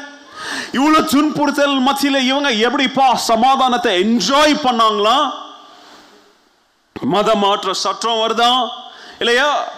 என்னென்ன சட்டத்தில் இருக்கு அப்படின்னு சொல்லி உங்களுக்கு எக்ஸ்பிளைன் பண்ணாங்க. நீங்களும் வீட்டில் போய் வாசித்திருப்பீங்க நான் நம்புறேன். இந்த சட்டத்தை நிமித்தம் என்னென்ன நடக்க போது ஒரு மனிதனுடைய கான்ஸ்டிடியூஷனல் ரைட்ஸ் எப்படியாக பிரித்து அவனிடத்திலிருந்து பிடுங்கப்படுகிறது? கிட்டத்தட்ட இன்னைக்கு ஒரு சட்டமாக செய்கிறாங்க அன்னைக்கு பட்டயத்தையும் கத்தியும் தூக்கிட்டு என்ன பண்ணாங்க செஞ்சாங்க இதன் மத்தியில் திருச்சபை எதை அனுபவிச்சுச்சான் ஏ என்னப்பா புரிய மாட்டேங்குது. ஒன்றும் புரிய மாட்டேங்குது. The church understood that no matter what happens outside the four walls, இந்த நாலு சுவர்களுக்கு வெளியில சூழ்நிலை எப்படியாக இருந்தாலும் நாங்க கவலைப்பட மாட்டோம். ஏன்னா திருச்சபை ஒரு சத்தியத்தை ஒரு சீக்ரெட்டை தெரிஞ்சு வச்சிருந்தாங்க. என்ன சீக்ரெட்டை தெரிந்து வச்சிருந்தாங்க தெரியுமா? ரெண்டு காரியம். முதலாவது சமாதானத்துடைய ரெண்டு அர்த்தங்கள். முதலாவது அந்த திருச்சபைக்கு தெரிந்த காரியம் நடக்கிற எல்லாம் யாருடைய ஆளுகை கட்டு கட்டுப்பாட்டுக்குள்ளாக நடக்கிறது தேவனுடைய ஆளுகையின் கட்டுப்பாட்டிற்குள்ள நடக்கிறது இரண்டாவது சத்தியம் அந்த கட்டுப்பாட்டிற்குள்ளாக வைத்திருக்கிற ஆண்டவர் எங்கள் மத்தியில் எங்கள் இருதயத்தில் அவர் இருக்கிறார் Hallelujah. You have to be rooted in the truth of this secret. The secret is God has everything under his control, and that very God is with us. மத மாற்றம் சட்டத்தை கொண்டு வந்தாலும் திருச்சபை எப்படி சமாதானத்தை இழக்காம நிம்மதியா தேவன் கொடுக்கும் இந்த பீச அனுபவிக்கலாம் தெரியுமா? முதல் ஆண்டு திருச்சபை கண்டு கொண்ட ரகசியம் எல்லாம் அவருடைய கட்டுப்பாட்டில் தான் இருக்கு. அப்படி கட்டுப்பாட்டில் வைத்திருக்கிறவர் எங்க இரண்டு மூன்று பேர் என் நாமத்தினால கூடுகிறார்களோ அவர்கள் மத்தியில் இருப்பேன் என்று சொன்னார். ஹalleluya சொல்லுங்க ஹீ இஸ் வித் என் கூட இருக்கிறார் ஆண்டவர். ஹalleluya இந்த சத்தியத்தை உணர்ந்தீங்கன்னா உங்களுக்கு மன சமாதானம் இருக்கும். நாம செய்யறதெல்லாம் நம்ம செய்வோம். போராட்டம் விடுவதெல்லாம் போராடுவோம். கோஷம் விடுவதெல்லாம் கோஷம் விடுவோம் நம்மளுடைய கான்ஸ்டிடியூஷனல் ரைட்ஸுக்காக செய்ய வேண்டியது எல்லாத்தையும் செய்வோம். ஜெயித்தாலும் தோத்தாலும் நாலு சுவர்களுக்கு வெளியில நாலு சுவருக்குள்ள திருச்சபை சமாதானத்தை இழக்காமல் தேவனுடைய சமாதானத்தில் நித்தியம் வரை நாம் நிலைத்து நிற்போம். ஏனென்றால் அவர் நம்மோடு கூட இருக்கிறார். இன்னைக்கு பாடின முதலாவது பாடல்ல முதலாவது வரி தேவரீர் நீரே சகலத்தையும் என்ன பண்ணியிருக்கிறீர்? உம்முடைய ஆளுகை கட்டுப்பாட்டிற்குள்ளாக வைத்திருக்கிறீர். மகிமையும் உடையது மாட்சிமையும் உடையது ராஜ்யமும் உடையது பாடணுமா எல்லாம்? அந்த சத்தியத்தை அந்த முதல் நூற்றாண்டு திருச்சபை அறிந்து வைத்ததால் அவங்க சமாதானத்தை அனுபவித்தாங்க. ஹalleluya. ரோமர் எட்டாவது அதிகாரம் முப்பத்தி ஓராம் வசனம் சொல்லி if God is for us who can be against us? தேவன் என் பட்சத்தில் இருக்கும் பொழுது எனக்கு விரோதமாக எனக்கு எதிராக யார் எழும்பினாலும் வாய்க்காமலே போயிடுவாங்க. ஏன்னா என் கூட இருக்கிறது யாரு? ஆனவராக இயேசு கிறிஸ்து என் கூட இருக்கிறார். ஹalleluya கரங்களை உயர்த்தி சொல்லுங்க. ஹalleluya what that verse says is when God is on my team there is no chance for me to lose. ஏன் அணியில ஆண்டவர் ஆடும் பொழுது எனக்கு தோல்வி அப்படின்றது ஒண்ணுமே கிடையவே கிடையாது. இல்லையா? ஒரு பெரிய ஒரு கிரிக்கெட் பந்த பந்தயத்திலேயோ அல்லது ஒரு ஃபுட்பால் மேட்ச்லேயோ உலகத்தின் மிக சிறந்த ஒரு ஃபுட்பாலர் உங்க அணியில் ஆடினா உங்களுக்கு ஒரு கவலையுமே இருக்காது. ஏன்? எல்லாம் அவரு பார்த்துக்குவார். இல்லையா? இயேசு கிறிஸ்து உங்க அணியில் இருக்கும் பொழுது உங்க அணிக்கு தோல்வியே கிடையாதுங்க. அந்த அந்த மேட்ச் ட்ரா கூட ஆகாது. ஏன்னா இயேசு இருந்தார்னா அந்த மேட்ச் தான் ஹண்ட்ரட் பர்சன்ட் ஜெயிக்கும். ஹண்ட்ரட் பர்சன்ட் நூற்றுக்கு நூறு ஜெயம்க்கு நமக்கு பெறுவது எது நிமித்தம்? இயேசு நம்மோடு கூட இருப்பது நிமித்தம். லூயா அப்போஸ்டர் ஒன்பதாவது அதிகாரத்தில் முதல் நூற்றாண்டு திருச்சபை இயேசு அவர்களோடு கூட இருக்கிறார் என்கிற உண்மையை அவர்கள் அறிந்தது நிமித்தம் அவர்கள் சமாதானத்தை உணர்ந்தார்கள். இந்த காலவேளையில் என்னுடைய செய்தியின் முதல் பாயிண்ட் உங்களுடைய வாழ்க்கையின் பயணத்தில் நீங்கள் கவனம் செலுத்த வேண்டிய முதலாவது காரியம் திருச்சபைக்குள்ள எது இருக்குதான் பார்த்துக்கணும். தேவ சமாதானம். தேவன் கொடுக்கும் சமாதானம் என்னுடைய இருதயத்தில் என் வாழ்க்கையில் இருக்குதா அப்படின்னு நீங்கள் பார்த்துக்கணும். உங்களுடைய இருதயத்தில் இருந்துச்சுன்னா அது இங்கே இருக்கும். ரெண்டாவது காரியம். இந்த வாழ்க்கையின் பயணத்தில் நாம் கவனிக்க வேண்டிய ரெண்டாவது காரியம் pay attention focus on encouraging and building others. இது யாருக்கும் பிடிக்காத ஒரு காரியம். இருந்தாலும் நான் சொல்றேன். நம்முடைய பயணத்தில் நாம் கவனம் செலுத்த வேண்டிய இரண்டாவது காரியம் பிறரை உருவாக்குவதிலும். மிக முக்கியமாக மற்றவர்களை கிறிஸ்துவுக்குள் கட்டி எழுப்புவதிலும் நாம் என்ன செலுத்த வேண்டும்? கவனம் செலுத்த வேண்டும். நல்லா கவனிங்க. இந்த முப்பத்தி ஓராவது வசனத்துல ஆதி திருச்சபை அவங்க சமாதானத்தோட மாத்திரம் வாழ்ந்ததாக காணப்படல. அவங்க பிறரை கட்டி எழுப்பினதாகவும் இங்க ஒன்பதாவது அதிகாரத்துல நம்ம பார்க்கிறோம். A place that builds people up. A place that encourages people.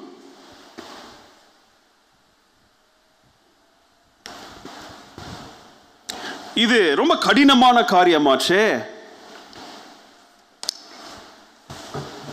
அடுத்தவனை கீழே தள்ளுறது வேணா எங்களுக்கு தெரியும். ஆனால் காட்டி தூக்கி எழுப்புறது ரொம்ப கஷ்டம் பிரதர்ன்றீங்களா? நல்லா கவனிங்க. இன்னைக்கு திருச்சபைகளில் காணப்படுகிற மிகப்பெரிய ஒரு சாபக்கேடு ஒருவரை ஒருவர் கட்டி எழுப்பாத ஒரு சூழ்நிலை. யாராவது ஒருத்தர் புதுசாக ஏதாச்சும் செய்ய ஆரம்பித்தா போதும். மற்றவர்கள் எல்லாம் அவங்கள கோர பேசி அவங்கள எப்படி கீழே தள்ளலாம்? எப்படி இவங்களை கிரிட்டிசைஸ் பண்ணி இவங்க செய்கிறத நிப்பாட்டலாம்?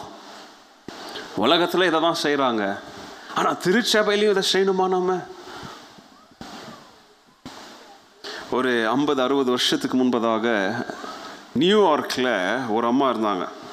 அவங்களுடைய பேர் ஜீன் நைடெக்ட். ஆனால் வெளிநாட்டில் அதை ஷான்னுவாங்க. ஜீன ஷான் அப்படின்வாங்க ஓகே அவங்க பேரை விட்டுருங்க. ஒரு அம்மா இருந்தாங்க. அவங்களுக்கு ஒரு பிரச்சனை இருந்துச்சு வாழ்க்கையில். எங்கே போனாலும் எல்லாரும் அவங்களுடைய தோற்றத்தை வச்சு அவங்கள கிண்டல் செய்வாங்க. பாருங்கள் வெள்ளைக்காரன் கூட இந்த கெட்ட புத்தி இருக்குது பாருங்கள் நம்ம ஊரில் தான் நம்ம எல்லாரையும் தோற்றத்தை வச்சு என்ன செய்வோம்? கேலி செய்வோம்.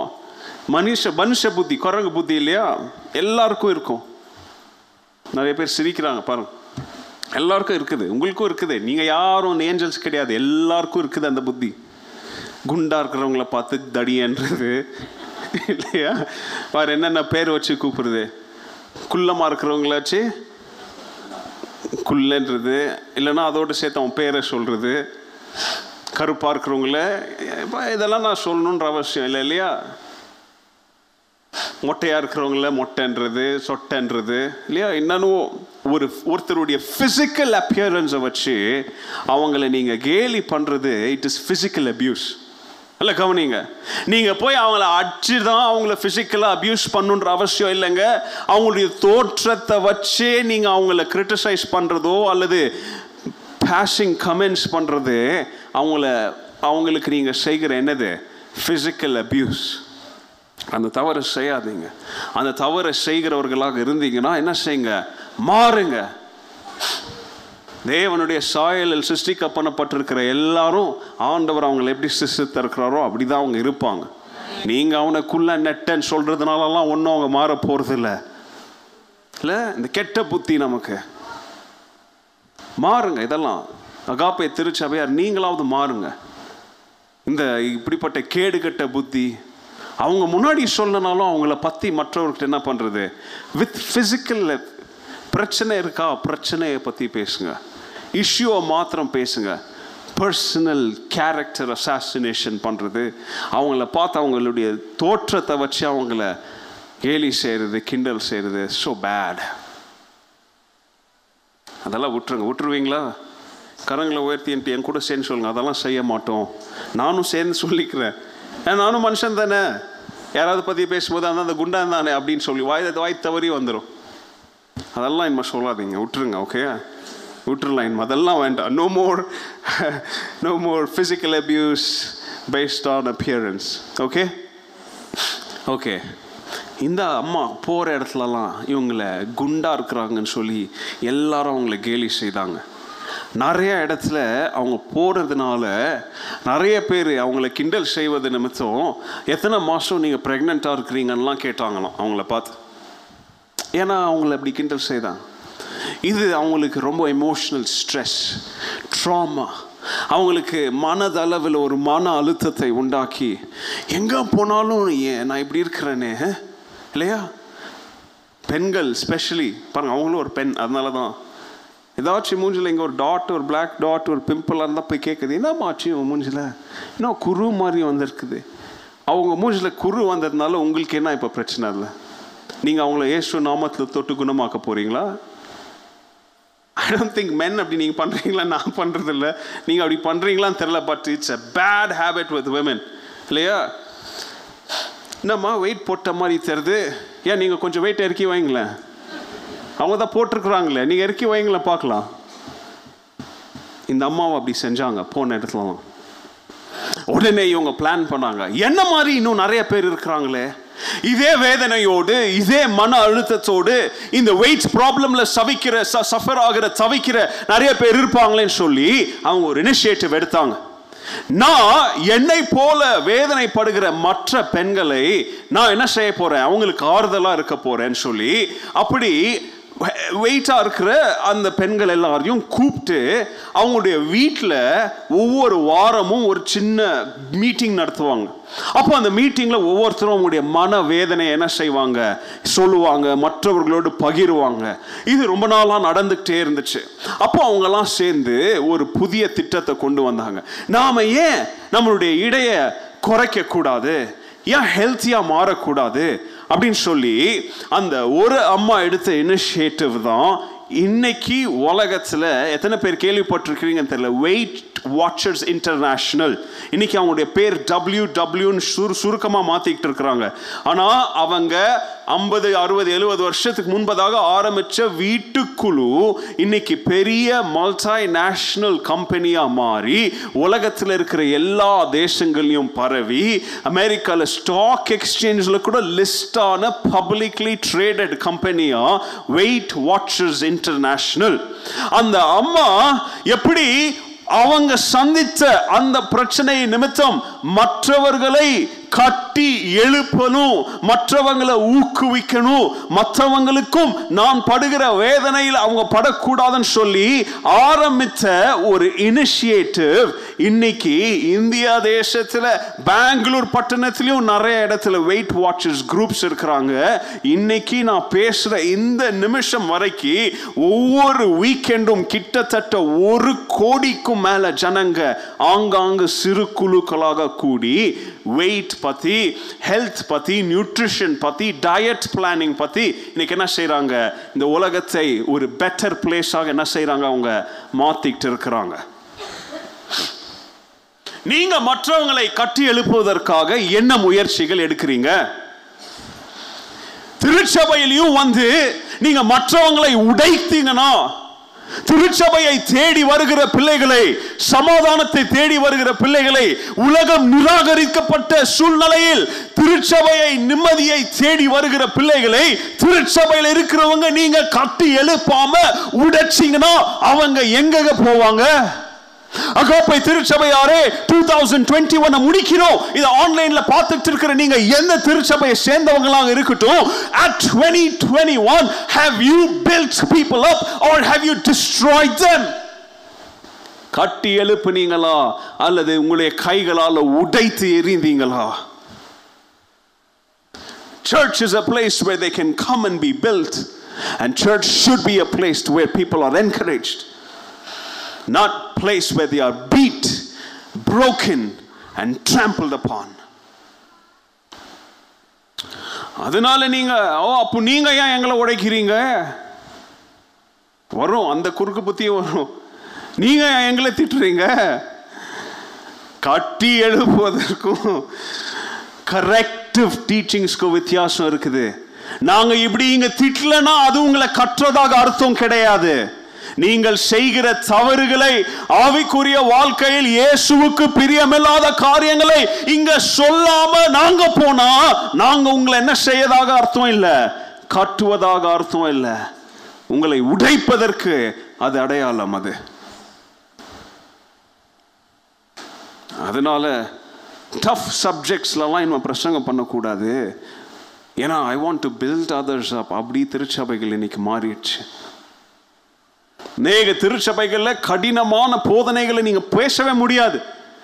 செய்- செய்கிற தவறுகள் என்ன செய்ய முடியாது நீங்க? சுட்டி காமிக்க முடியாது. ஏன்? இதை பிடிச்சிக்குவாங்க. ஆ, சபையில என்ன எங்களை திட்டுறீங்க? புண்படுத்துறீங்க. எனக்கு தெரியும் அமெரிக்க தேசத்தில் ஒரு திருச்சபைக்கு நான் இன்டர்மாக இருந்த ஒரு சில மா- ஒரு சில மாதங்கள் ஃபைவ் ஒரு சிக்ஸ் மந்த்ஸ் இன்டர்ம் அதாவது எக்ஸிக் அட்மின் மாதிரி ஒரு பாஸ்டராக இருந்தேன் நான். அந்த திருச்சபையில் எனக்கு இன்னும் ஞாபகம் இருக்குது. ஒரு திருமணம் ஆகாத ஒரு ஒரு ஆணும் ஒரு ஒரு ஒரு ஒரு பெண்ணும் லிவ் ஒரே வீட்டில் வாழ்ந்து வந்தாங்க. அமெரிக்க தேசத்தில் அதெல்லாம் சகஜம் தானே. ஆனால் சர்ச்சுக்குள்ளே வந்துட்டு அவங்க கப்பல் மாதிரியே பிஹேவ் பண்ணுறது அது அந்த பாஸ்டர் அவர் அவர் சுட்டி காமிக்கல. நான் இப்போ நான் இப்போ இந்திய புத்தி இல்லையா? அப்போ கேட்டேன் ஏன் இதெல்லாம் கேட்க மாட்டேறீங்க நான் இப்போ கேட்டிருந்தாலும் அவர் போய் கேட்டார். என்னாச்சு தெரியுமா? அவங்க போய் சர்ச்சு போர்டு கன் கம்ப்ளைண்ட் பண்ணி பாஸ்டரை நான் இருக்கும் போதே அவரை மாற்றிட்டாங்க அவரை. ஏன்? அவர் போய் என்னது? சர்ச்சில் ஏங்க இப்படி பண்ணுறீங்க அப்படின்னு கேட்டதுக்கு.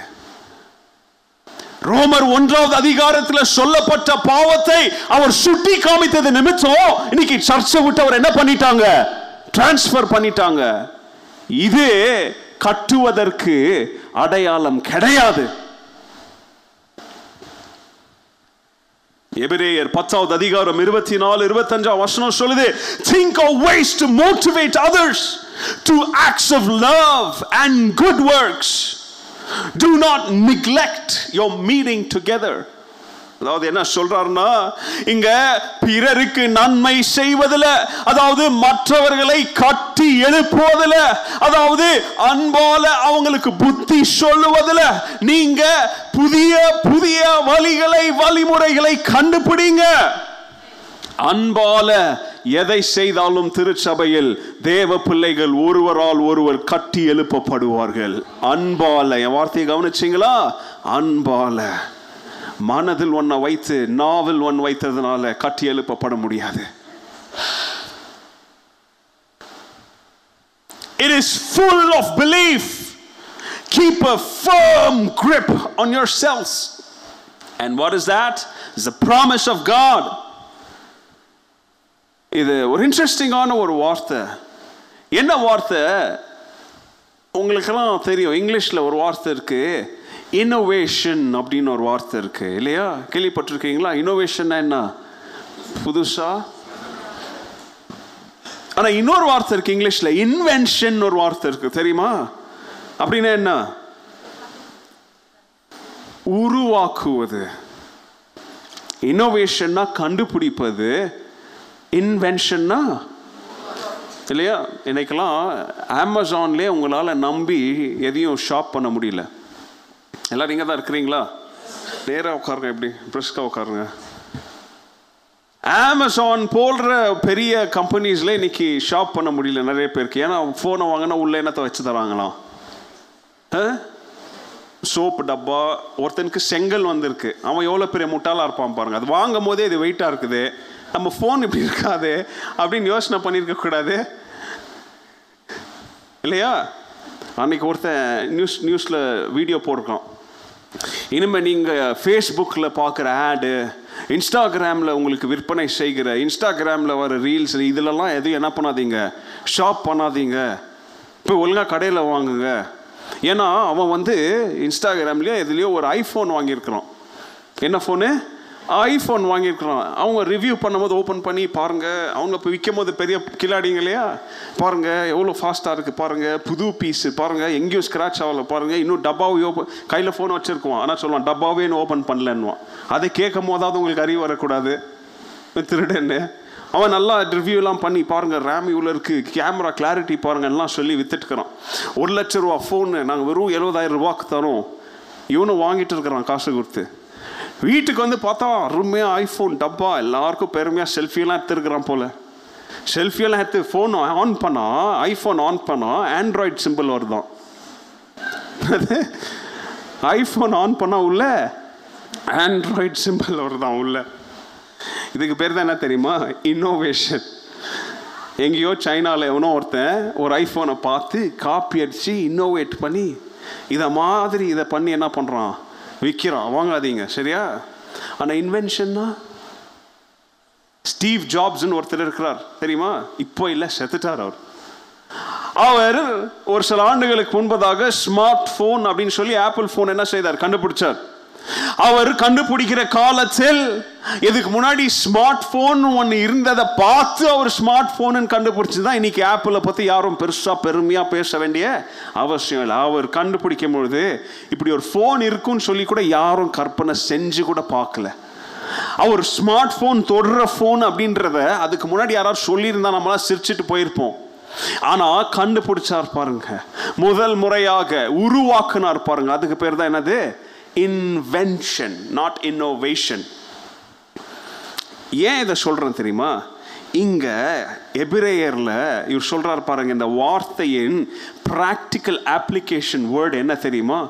அதாவது இதை நம்ம தமிழ் நிறைய படங்களில் கூட காமெடி சீன்ஸாக கூட எடுத்து வச்சிருக்கிறாங்க. அதாவது ஒரு சில டயலாக்லாம் நீங்கள் கேள்விப்பட்டிருப்பீங்க. சொல்லலாம் இல்லைப்பா புதுசு புதுசாக யோசிக்கிறாங்க. சொல்கிறாங்களா கேள்விப்பட்டிருக்கீங்களா இல்லையா? இன்னொரு இன்னொருத்தர் சொல்லலாம் ஐயோ எல்லாம் ரூம் ரூம் போட்டு உட்காந்து யோசிப்பாங்களா? அப்படின்லாம் சொல்கிறாங்க பார்த்துருக்கீங்களா? இந்த வசனம் என்ன சொல்லுது தெரியுமா? நீங்க மற்றவர்களை கட்டி எழுப்புவதற்காக மற்றவர்களை உற்சாகப்படுத்தும்படியாக நீங்க புதுசு புதுசா யோசிங்க திருச்சபையில. வளர்ந்த விசுவாசிகள் புதிய விசுவாசிகளை எப்படி ஊக்குவிப்பது அவங்களை எப்படி கட்டி எழுப்பது அப்படின்னு சொல்லி இனோவேட் பண்ணுங்க. என்ன செய்யாதீங்க. என்னது சாரி இன்வென்ட் பண்ணுங்க. என்ன செய்யாதீங்க. இனோவேட் பண்ணாதீங்க. புதிய முறைகளை கண்டுபிடிங்க. நான் எப்படி என்னுடைய சகோதரனுக்கு ஆசீர்வாதமாக மாறுவது? என்னுடைய சகோதரியை நான் எப்படி உற்சாகப்படுத்துவது? ஓ வெரி குட் கிறிஸ்துவுக்காக செய். பத்து அடி ஓடுனியா? இருபது அடி ஓடுன்னு சொல்லி அவங்களை ஊக்குவித்து அவங்களை கிறிஸ்துவ ஓட்டத்தில் இன்னும் வேகமாக ஓடுவதற்கு எபிரேயர்ல இங்க சொல்றாரு புதிய புதிய முறைகளை என்ன செய்யுங்க? நீங்க கண்டுபிடிங்க. Invent so you can encourage others. So you can love others. So you can help others. ஏன்? ஆதி திருச்சபையில எப்படிங்க ஒருத்தரை ஒருத்தரை கட்டினாங்க? ஒரு எக்ஸாம்பிள் சொல்றேன். அப்போ ஒன்பதாவது அதிகாரத்துல நான் சொன்னேன் நீங்க வாசித்து பாருங்கன்னு சொன்னேன். அங்க சவுல் யாராக மாறினாங்க? பவுலாக மாறினான். அவனுடைய பழைய தொழில் என்ன? கிறிஸ்தவர்களை அடிப்பது கிறிஸ்தவர்களை உடைப்பது கிறிஸ்தவர்களை துன்புறுத்துவது. இப்போ இயேசுவை சந்தித்த பிறகு அவனுடைய வாழ்க்கை மாறிடுச்சு இல்லையா? அவன் எருசலேம்ல இருக்கிற சீஷர்கள்கிட்ட போய் அவன் என்ன பண்றான் தெரியுமா? சொல்றான் அவன். இந்த மாதிரி மனம் மாறிட்ட அப்படின்னு சொல்லி அப்போ யோசிச்சு பாருங்க அன்னைக்கு திருச்சபைக்கு என்ன சந்தேகம் வந்திருக்கும்? அப்போ சிலர்களுக்கு அன்னைக்கு இருந்த சீஷர்களுக்கு என்ன டவுட் வந்திருக்கும்? இவ்வளவு நாள் சர்ச்சு வெளியில இருந்து அடிச்சுக்கிட்டு இருந்தான் இப்போ என்ன பண்றான் இப்போ? யார் வேஷம் போட்டு உள்ள வந்திருக்கிறோம் சொல்லுங்க வாய தெரிந்து இல்லையா கிறிஸ்தவ நாடகங்களெல்லாம் பார்த்தீங்கன்னா பாஸ்டர்னு ஒரு வேஷம் ஒருத்தனுக்கு கொடுப்பாங்க. இப்போ அவன் பார்த்தீங்கன்னா அவன் ஒரு வெள்ளை வெள்ளை வெள்ளை வெள்ளை பேண்ட்டு வெள்ளை சட்டையை போட்டு ஒரு சோல்னா பை தூக்கிட்டு வருவான். இல்லையா? எல்லா நாடகத்துலேயும் பாஸ்டரை ஏன் அவ்வளோ கேவலமாக காமிக்கிறாங்கன்னு தெரில நானும் ஃபஸ்ட் சர்வீஸ் நல்லா நீட்டாக வந்தேன். இங்கே ப- சவு- சவுல் பவுல் சர்ச்சுக்குள்ளே போய் டிசைபிள்ஸை பார்த்த உடனே எல்லாருக்கும் டவுட்டு ஆனா என்ன நடந்துச்சு தெரியுமா? அங்க ஒருத்த பர்ணபான் ஒருத்தன் வந்தான். அந்த பர்ணபான்றவன் பவுல கூட்டிட்டு போய் சொல்றான் இவன் ஒரு காலத்துல இவன் மற்றகமானா இருந்திருக்கலாம் ஒரு காலத்துல இவன் மோசமானவனா இருந்திருக்கலாம் ஒரு காலத்துல இவன் ரவுடியா இருந்திருக்கலாம் ஆனா இவன் இப்போ வாழ்க்கையை மாற்றி இவன் இயேசுக்காக வாழணும் அப்படின்னு சொல்லி வந்திருக்கிறான். இவனுக்கு பர்சனலா நான் யாரா இருக்கிறேன்? கேரண்டின்னு சொல்லி அன்னைக்கு சவுலாக இருந்த பவுல் பவுலை கட்டி எழுப்பினது யாரு? பர்ணபா. அன்னைக்கு பர்ணபா பவுலை கட்டி எழுப்பாம விட்டிருந்தா அன்னைக்கு யோசிச்சு பாருங்க பவுல் உண்மையாவே மனம் திரும்பி என்னடா இயேசு கிறிஸ்துவ பின்பற்றுறவங்க இவ்வளவு மோசமானவங்களா இருக்கிறாங்களே நம்மள மம்ப மாற்றுறாங்களேன்னு சொல்லி பழைய வாழ்க்கைக்கு அங்க போயிருந்தா பர்ணபான்றவன் ஒருத்தன் அவனுடைய வாழ்க்கையில வராம இருந்திருந்தா புதிய ஏற்பாட்டுல பதினாலு புஸ்தகங்கள் நமக்கு கிடைக்காம போயிருக்கும். கட்டி எழுப்புங்க. திருச்சபையில் மற்றவங்களை என்ன செய்யுங்க? கட்டி எழுப்புங்க. Build each other up be ஏன்னா பர்ணபாவுடைய பேர் என்ன தெரியுமா? உற்சாகத்தின் மகன். அவனுடைய பேருடைய அர்த்தமே அதுதான். சன் ஆஃப் என்கரேஜ்மெண்ட் நேரம் ஆயிடுச்சு. மெசேஜுடைய நேரம் கடந்து போயிடுச்சு. இன்னும் ரெண்டு பாயிண்ட் இருக்கு. சுருக்கமாக நான் சொல்ல போறேன். கவனிங்க கவனமாக கவனிங்க. மூன்றாவது காரியம் நம்முடைய வாழ்க்கையின் பயணத்தில் நாம் எதன் மேல் கவனமாக இருக்க வேண்டும்? ரெண்டாயிரத்தி இருபத்தி ரெண்டுக்குள்ள கால் எடுத்து வைக்க போகிறீங்க. எதன் மேல கவனமாக கால் எடுத்து வைங்க? மூன்றாவது முக்கியமான காரியம் pay attention and and be focused on being dedicated and living for God alone. அதாவது முற்றிலும் அர்ப்பணித்த தேவனுக்காக மட்டுமே வாழ வேண்டும் என்கிற ஒரு வாழ்க்கையை வாழுவதன் மேல் என்ன செலுத்துங்க? கவனத்தை செலுத்துங்க. நல்லா கவனிங்க. எப்படி அவங்க கவனம் செலுத்தி வாழ்ந்தாங்க? வசனம் ரொம்ப அழகாக சொல்லுது. எப்படி தேவனுக்காக வாழ்ந்தாங்களாம் தெரியுமா? வசனம் சொல்லுது. தேவ பயத்தில் பய பக்தியுடன் தேவன் மேல் பயத்துடன் அவங்க என்ன செய்தாங்களாம்? வாழ்ந்தார்கள். Walking in the fear of God walking in the fear of காட்னா தேவனை பார்த்து பயந்து ஓடி ஒளிகிற வாழ்க்கை இல்லைங்க. தேவனுடைய வார்த்தை பிரகாரம் நடப்பது தான் தேவனுக்கு பயந்து நடக்கிற ஒரு வாழ்த்தை இது வரைக்கும் உங்களுக்கு புரியலன்னா ரொம்ப சிம்பிளாக சொல்கிறேன் தேவ பயம்னா என்ன? தேவ வார்த்தையின் படி நடக்கிறீங்க பாருங்க அதுதான் தேவனுடைய பயம். தேவன் பயத்தில் வாழ்றதுன்னு அர்த்தம். சங்கீதம் நூத்தி பதினோராவது சங்கீதம் பத்தாம் வசனம் சொல்லுது கர்த்தருக்கு பயப்படுகிற பயமே ஞானத்தின் என்னது? ஆரம்பம் அதோட இன்னொரு வார்த்தை அஸ்திபாரம். It is a foundation of life it is a foundation of wisdom which is the fear of God அவருடைய கட்டளைகளை முற்றிலும் கை கொண்டு அவருடைய வார்த்தைக்கு கீழ்ப்படிதலோடு நடந்தாலே போதுங்க. நீங்க ஞானவான்கள். போன வாரம் ஞானிகளை பத்தி சொன்னேன். அவனுங்க ஞானிகள் கிடையாது. அவனுங்க என்னத்தையும் வானத்துல நட்சத்திரத்தை அதை இதையும் பார்த்துட்டு நடக்கிறவனுங்க. ஆனா தேவன் காட்டுகிற பாதையில் ரெண்டு வருஷம் ஆனாலும் வலி விலகாம மேசியா வந்து சந்தித்து மேசியாவுடைய ஃபியூச்சர் திட்டத்தில் அவனுங்க ஒரு சின்ன பார்ட் ப்ளே பண்ணதுனால தாங்க அவனுங்க ஞானிகளாக மாறினாங்க.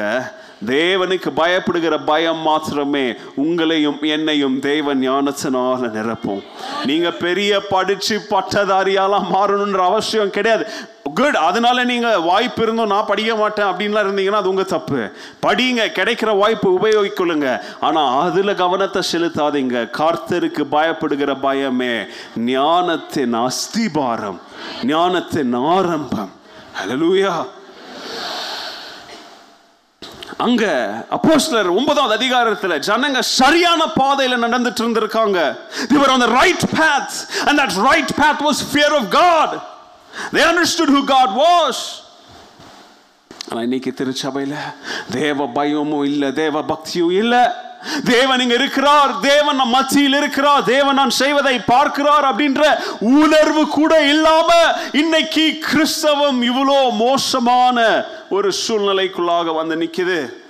என்ன அப்படின்றத நான் உங்களுக்கு விலாவாரியா சொல்ல அவசியம் இல்லை.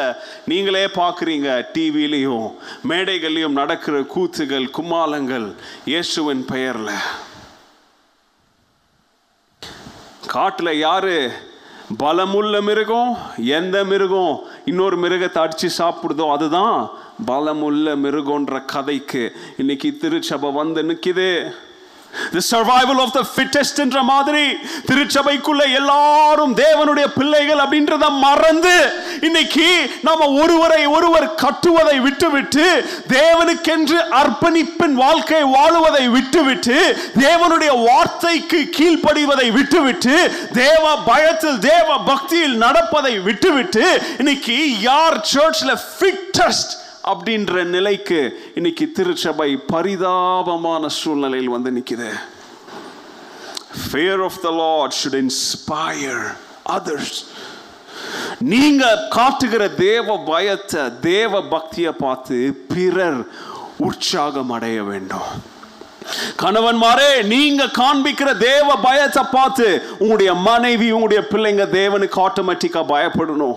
மனைவி மாறே நீங்க காண்பிக்கிற தேவ பயத்தை பார்த்து ரட்சிக்கப்படாத உங்களுடைய கணவன் உங்களுடைய பிள்ளைங்க தேவ பயம்னா என்ன அப்படின்றத கற்றுக்கொள்ள வேண்டும். குடும்பத்தினரே கணவன் மனைவி பிள்ளைகளே நீங்க காண்பிக்கிற தேவ பயத்தை பார்த்து மற்றவர்கள் புதியவர்களும் ஓ நானும் இதை போல தேவனுக்கு பயந்து நடக்க வேண்டும் சொல்லி அவங்களும் ஊக்குவிக்கப்பட வேண்டும். ஆதி திருச்சபையில் அப்படி நடந்தபடியால் அங்க திருச்சபையில் சமாதானமும் திருச்சபையில் ஒருவரை ஒருவர் கட்டுகிற குணமும் திருச்சபையில் தேவ பய பக்தியும் காணப்பட்டது. விழிப்புடன் வித் விஜிலன்ஸ் தேவ பயத்தில் நம்ம நடக்கிறோமா இல்லையா அப்படின்றத நம்ம கூர்ந்து கவனிக்கணும். ரெண்டாயிரத்தி இருபத்தி ஓராம் ஆண்டுல நம்முடைய தேவ பயம் தேவ பக்தி எப்படி இருந்துச்சு? தேவ பயம் தேவ பக்தி இருந்தாலே ஒருத்தர் உங்களை பார்த்து இதை செய்யாதன்னு சொல்ல வேண்டிய அவசியமே இல்லை. ஏன்னா அந்த தேவ பயமே உங்களை ஆட்டோமேட்டிக்காக சீர்படுத்திவிடும். தேவ பயம் இருந்தால் இப்படி முடி வெட்டாதுன்னு உங்களை யாரும் சொல்ல தேவையில்லை. தேவ பயம் இருந்தால் இப்படி துணி போடாத அப்படின்னு உங்களை யாரும் சொல்ல வேண்டிய அவசியம் இல்லை. தேவ பயம் உங்க இருதயத்தில் இருந்தோ வீண் பேச்சுகள் பேசுவதற்கு அது இடம் கொடுக்காது. யாரும் உங்களை பார்க்குறாங்களா பார்க்குறா பார்க்கலையா அப்படின்றது முக்கியம் இல்லை. தேவ பயம் உங்களை அப்படிப்பட்ட காரியங்களை செய்ய விடாதபடி தடுக்கும். கடைசி காரியத்தை சொல்லி முடிக்கிறேன். நாலாவது காரியம் அப்போ சிலர் ஒன்பதாவது அதிகாரத்தில் காணப்பட்ட முதல் திருச்சபைக்கு இருந்த நாலாவது குணாதிசயம். கீப் யோர் அட்டென்ஷன் அதாவது உங்களுடைய கவனத்தை நீங்க எதன் மேல வைக்க வேண்டும்? Keep your attention focus on மிக முக்கியமான காரியம். Experiencing the comfort of the Holy Spirit பரிசுத்த ஆவியானோரின் ஆறுதலை அனுபவிக்கும் வாழ்வை தேடி கவனமாக வாழுங்கள். நல்லா கவனிங்க. திருச்சபை அன்னைக்கு ஊக்கத்தில் மாத்திரம் நடக்கல தேவ பயசில மாத்திரம் நடக்கல. வசன முடிவில் சொல்லுது பரிசுத்த ஆவியானவருடைய ஆறுதல் தேற்றுதலில் அவங்க என்ன செய்யப்பட்டாங்களாம் நடத்தப்பட்டாங்க. ஆண்டவராக இயேசு கிறிஸ்து விட்டு போகும்பொழுது அவர் சொன்னார் உங்களுக்கு யாரை தருகிறேன் நான்? தேற்றவாளனை. I am giving you a comforter நல்லா கவனிங்க கம்ஃபர்ட் கம்ஃபர்டர் அப்படின்ற வார்த்தைக்கு ரெண்டு அர்த்தம் இருக்கு. முதலாவது the ministry is to counsel and the ministry is to exhort கவுன்சில்னா என்ன தெரியுமா? அறிவுரை சொல்லுகிற ஊழியம். ரெண்டாவது உபதேசம் பண்ணுகிற ஊழியம். பரிசுத்த ஆவியானவருடைய கம்ஃபர்ட் அப்படின்னா வெறும் தூங்கு மகனே தூங்குன்னு சொல்லி தோல்ல போட்டு ஆறாரோ பாடுறது தான் பரிசுத்த ஆவியானவருடைய வேலை இல்லைங்க. உங்களை திட்டி உங்களை தீட்டி உங்களை சரி செய்ய வேண்டிய காரியங்களை உபதேசம் மூலமாக சரி செய்கிறார் பாருங்க. அதுவே பரிசுத்த ஆவியானவருடைய தேற்றுதல். நீங்க சீர்பட்டுக்கிட்டே இருந்தா யோசித்துக்கோங்க பரிசுத்த ஆவியானவர் என்ன தேற்றுகிறார். உங்களை கொட்டிக்கிட்டே இருந்தார்னா ஐயோ கொட்டுறாருன்னு சொல்லாதீங்க. நான் செய்யற தவற நான் செய்யக்கூடாது என்பதற்காக பரிசுத்த ஆவியானவர் நல்ல தேற்றவாளன் என்னை தேற்றிட்டு இருக்கிறாருன்னு சொல்லி சந்தோஷப்படுங்க. Hallelujah. That is the ministry of the Holy Spirit ஆதி காலத்துல புதிய ஏற்பாட்டின் காலத்துல அன்னைக்கு ஆதி அப்போஸ்தலர்களின் காலத்தில் அப்போஸ்தலர்கள் மூலமாகவும் தீர்க்க தரிசிகளின் மூலமாகவும் ஆண்டவர் இப்படி கொட்டி கொட்டி அவங்கள தேற்றினாரு. இன்னைக்கு உங்களை தேவனுடைய வார்த்தையை கொண்டு தேற்றிட்டு இருக்கிறாரு. வாயத்திருந்த ஆமேன்னு சொல்லுங்க. ஹலலூயா ஹலலூயா இன்னைக்கு நம்முடைய கைகளில் வீட்டில் குடும்பத்தில் இருதயத்தில் பார்க்குற இடங்கள் எல்லாம் தேவனுடைய வார்த்தையை நிரப்பி வச்சிருக்கிறோம். அப்படிப்பட்ட தேவனுடைய வார்த்தை நம்முடைய வாழ்க்கையின் மையத்தில் இருந்தா நம்முடைய திருச்சபையின் மையத்தில் இருந்தா திருச்சபை அங்க இங்க அல்லாடினாலும் மையத்தில் தேவனுடைய வார்த்தை நாம பேலன்ஸ் இம்பேலன்ஸ் ஆகாதபடி நம்மளை பிடிச்சி நிறுத்தி நிலை மா நிலை நிற்பாட்டும் ஹலோ லூயா உங்களுக்கு நான்கு காரியத்தை நான் சொல்லியிருக்கிறேன். ஆதி திருச்சபையில் காணப்பட்ட குணாதிசயங்களுக்கு நாம இந்த புதிய ஆண்டில் கால் எடுத்து அடி அடி அடி எடுத்து வைக்கிறதுக்கு முன்பதாக கவனம் செலுத்த வேண்டிய காரியங்கள் முதலாவது பீஸ் சமாதானத்திற்கு நேரான ஒரு வாழ்க்கையை கவனம் செலுத்தி வாழ வேண்டும். ரெண்டாவது என்ன சொன்ன நான்? பிறரை காட்டி எழுப்புகிற ஒரு வாழ்க்கையை வாழ நாம கவனம் செலுத்தி வாழ வேண்டும். மூன்றாவது ஒரு அர்ப்பணிப்பின் வாழ்க்கை. நேத்து நீங்க கேட்ட கிறிஸ்துமஸ் செய்தியை போல மரியாதை போல சாஸ்திரிகளை போல அர்ப்பணித்து வாழுகிற ஒரு வாழ்க்கையை வாழுவதில் கவனம் செலுத்துங்க. நாலாவது பரிசுத்த ஆவியானவரின் தேற்றுதலின் வாழ்க்கை வாழ கவனம் செலுத்தி நம்ம என்ன செய்யணும்? நாம வாழ வேண்டும். ஹலோ லூயா இந்த புதிய ஆண்டில் நீங்கள் என்னென்ன ரெசல்யூஷன் எடுக்க போறீங்கன்னு தெரில ஆனால் கிட்டத்தட்ட எல்லாருடைய தீர்மானத்திலையும் ஒரு தீர்மானம் இருக்கும். இந்த வருஷம் நான் வெயிட்டை கம்மி பண்ண போகிறேன் இருக்குமா? எல்லா வருஷமும் வந்துட்டு போகிற ஒரு ரெசல்யூஷன் அது. ஆனால் எந்த வருஷமும் அது யாராலையும் நிறைவேற்ற முடியாது. ஏன்னா இதை கட்டுப்படுத்த முடியாது. புதிய ஆண்டு resolution I'm gonna lose weight இந்த ஆவிக்குரிய சத்தியங்களும் நமக்கு சொல்லி தர இதுதாங்க. புதிய ஆண்டுக்குள்ள we have to lose weight. எந்த உடைய எந்த இடைய பத்தி சொல்றேன் நானு? இந்த சரீர மாம்ச இடைய சொல்லுங்க. தேவையற்ற காரியங்களை போல நம்முடைய இருதயத்தில் சுமந்து கொண்டிருக்கிற தேவனுக்கு பிரியமில்லாத காரியங்களை நம்முடைய வாழ்க்கையின் பழக்க வழக்கங்களாக நம்ம சுமந்துட்டு இருக்கிற தேவையில்லாத இடைகளை புதிய ஆண்டுக்குள்ள போறதுக்கு முன்பதாக அகற்றி வெயிட் லூஸ் பண்ணி நாம ஃபோக்கஸ் பண்ண வேண்டிய நான்கு காரியங்களை இந்த காலவெளியில் உங்களோட என்ன செய்திருக்கிறேன் நான்? பகிர்ந்து கொண்டிருக்கிறேன். எத்தனை பேர் நீங்க மனக்கண்களை திறந்து கேட்டீங்க? கரங்களை உயர்த்தி சொல்லுங்க. ஹலலூயா அமெரிக்காவில் அலாஸ்கன் பைப் லைன்னு ஒரு பெரிய ப்ராஜெக்ட் போட்டாங்க. பெரிய இந்த ஆயில் டிரான்ஸ்ஃபர் பண்ணுறதுக்கு பைப் லைன் ப்ராஜெக்ட் எத்தனையோ கோடி கோடி